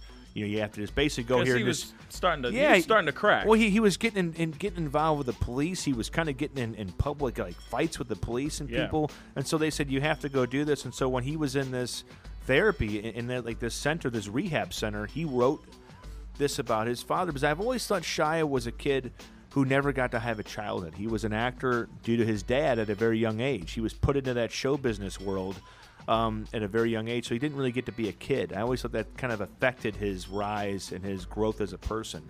Because if you don't know who you are and you're playing all these characters, you have no identity. Right. And this movie shined a light on that. You got to see he lived in a motel with his dad, played by himself. Uh, of course, when he got his dad to agree to the, to the story, he said Mel Gibson was playing his dad. Ah. That's how he got his dad to sign off on it. But no, he played him really good. Shia had like you know he had like the little bald balding spot in front, and he looked like his dad. Yeah. because his dad was kind of an entertainer. He was kind of a, one of one of those clowns who did all the tricks. But I don't know. I thought it was well done and it was really honest. And the kid was good in it, who played his son, who, who played um, Shia's character. So I thought it was an enlightening movie, if anything. That's cool. That's cool. Yeah, big year for Shia. I mean, of course, he didn't get a lot of uh, Oscar buzz because they're not ready to embrace the bad boy yet. So Right. he he's got to do it again. yeah, he's gonna have to put in some work. He's got he's got some recon work to do. Or you know getting I that mean? Scorsese romantic comedy. Maybe he's the guy instead of Adam Driver. Yeah. Driver's kind of a, you know, kind of busy, so maybe they get shy at. Ooh, that'd be interesting. Yeah. That'd be interesting. You just got to find you the know, right female, though. But then again, though, Adam has a lot to do to to make up for Star Wars. Sorry for saying that, but oh I yeah, yeah, yeah, yeah. I, I wasn't a big fan of Rise of Skywalker either. I thought they I. just kind of did like, well, let's do this.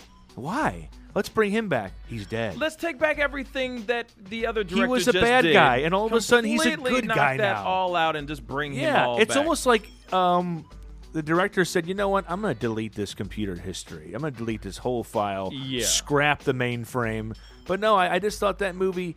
They just they brought back somebody that was gone, and then they made him a good guy inside of five minutes. All he has to do is get her, get his mom's voice in his head and get stabbed in the chest. That's Yep. it. Yep. Yeah. Oh man, it was so. I don't know. It, It, was let me but down. I think they wanted to also make Adam Driver sexy. Yeah. I think that's what they wanted to Yeah. do. They were trying to give Make him, him the sex appeal. semi love interest. Yeah, they were trying to give him like some sex appeal. and- Because and nobody was liking moody Adam Driver in no, those movies. They weren't enjoying that. they weren't enjoying that. They were like, let's make him sexy. The movie, it- Let's, it- let's have in the Force let's have- Awakens, he's like, "I'm going to honor you, Father," and then by the end, he's like, "I love you, Daisy." Yeah. yeah, it's just over. I'm sorry, Dad. I'm I know." sorry. And then I'm gonna throw my lightsaber. Dude, you dropped your dad off of that plank. What the It was heck? it was very. It's just- it was kind of disappointing. It, it was entertaining though. That's the It was best way to put it. It was disappointing. It was disappointing. I, I but think it was crowd pleasing in a bad way. Oh, it was it was it was all it was basically It's like fan When- fan what is when- what was it fanboying or fan Yeah. whatever like Fan was friendly. fan friendly And it was, it's it was- also- it was, like they read all the blogs Yeah. all the internet Oh, they're blogs, very they were like- yeah and they're like okay you know what we we're gonna take away everything that Rian Johnson I compared just it made. to I compared it to a quarterback taking the pass and then just doing a check down pass out to his running back. Right. He was like, you instead know of what? going downhill. You know what? We're, Or we're gonna downfield. we're gonna do a a, a, a side lateral Yeah, real quick, gonna- yeah, get- and we're gonna send it down four this way. yards. But we're gonna go the other way. We're gonna go the other end end zone, not the the end zone that we're supposed to score. No. we're gonna go the opposite way. Why? Because you know it seems It's like just- everybody's rooting for the other team, Yeah. so I might as well go this way. That's right. That's what it felt like, and I'm like, Fans oh, are getting mad. My God, where where did the movie go? What what happened? So the second movie didn't exist. It, it seems like they were No. just like, let's just Even like the actors. let's like a little smudge. Let's smudge that even out. John Boyega was like he, he he actually said like man it was just a different script. It was like like what happened there? Yeah, It- and then oh, of course, then the obviously there was the the conversations of John Boyega's character And Oscar Isaac, and Oscar yeah. Isaac's character, maybe getting together. Maybe they're forcing him in there. and then it never happened. Then also John Boyega's thing going, oh, I, I could I can sense the force. Like what? So yeah, he's force sensitive. What's going on, man? How many Is people can sense the force sensitive? Do you take some kind of pill and then you, and all of a sudden you can sense the force? He and- must have had his Sunny D for the day. Yeah. That's what happened. He just was like, "Nah, I don't want the purple stuff. I don't Or want the got- soda. you know, Let me he get got- some of that Sunny D. He- wow, I can feel the force." He got those donuts that we've been wanting. That, Yes. That's what happened. The donuts all day long. ah. Anyways, movies all day long. We could talk about this. We could talk about this for for hours. Yeah. of course. But I want to say a big thank you to Dan Buffa for coming through. Can you tell everybody where they can find you? All that stuff. Yeah, I'm at KSDK News. I write about sports and entertainment, and I'm also at St. Louis Game Time. I write about the Blues. I am on Twitter at, at Buff82. I tweet way too much. Those are the words of my wife and my mom. And I'm on Facebook as well. And Instagram's kind of hard. I'm on there, but you can't really grow a following on Instagram. But I'm on there uh, at Buff82 as well. Yeah, Instagram's a funny one. Unless you use 25 filters or, or, or hashtags. Hashtags. Yeah. 25 hashtags, and then of course Hashtag you know, human. Hashtag this is me. Hashtag I'm Follow sitting in for a booth. follow. That's right. like for like. then uh, of course, but then you got to make sure it's it's it's a thirst trapping photo. You Yeah. gotta, you got to be, you know, butt out on the sink. You got to get that winter filter in there too. Oh, exactly. Makes you look better. Oh yeah, you got to do something in there to, to, to entice. Yeah. You know what I mean? People do that for a living. The, insatiate the visage, the the, That's the, right. eye- the eye goggles. Do or the something eye- different. The eyeballs. Anyway, we got to get going. Big thank you, Dan Buffa, for coming through, and of you. course Ed Herman of Ed Versus. Go check his stuff out. He's really, really great, really, really funny. Anyway, it's time to go. Be good to yourselves. Be good to one another, and have a marvelous Monday. We will see you guys tomorrow. Tuesday, 9 a.m. to 12 p.m. This is the Pascal Show. Bye. Hey, what's up, y'all? It's your boy Pascal. Thank you guys so much for tuning in. Be sure to check out our Facebook page, facebook.com forward slash The Pascal Show, for all of our upcoming interviews, games, and our huge giveaways of fantastic swag. Check out facebook.com forward slash The Pascal Show. And be sure to tune in weekdays, 9 a.m. to 12 p.m., right here on WGNU. Peace.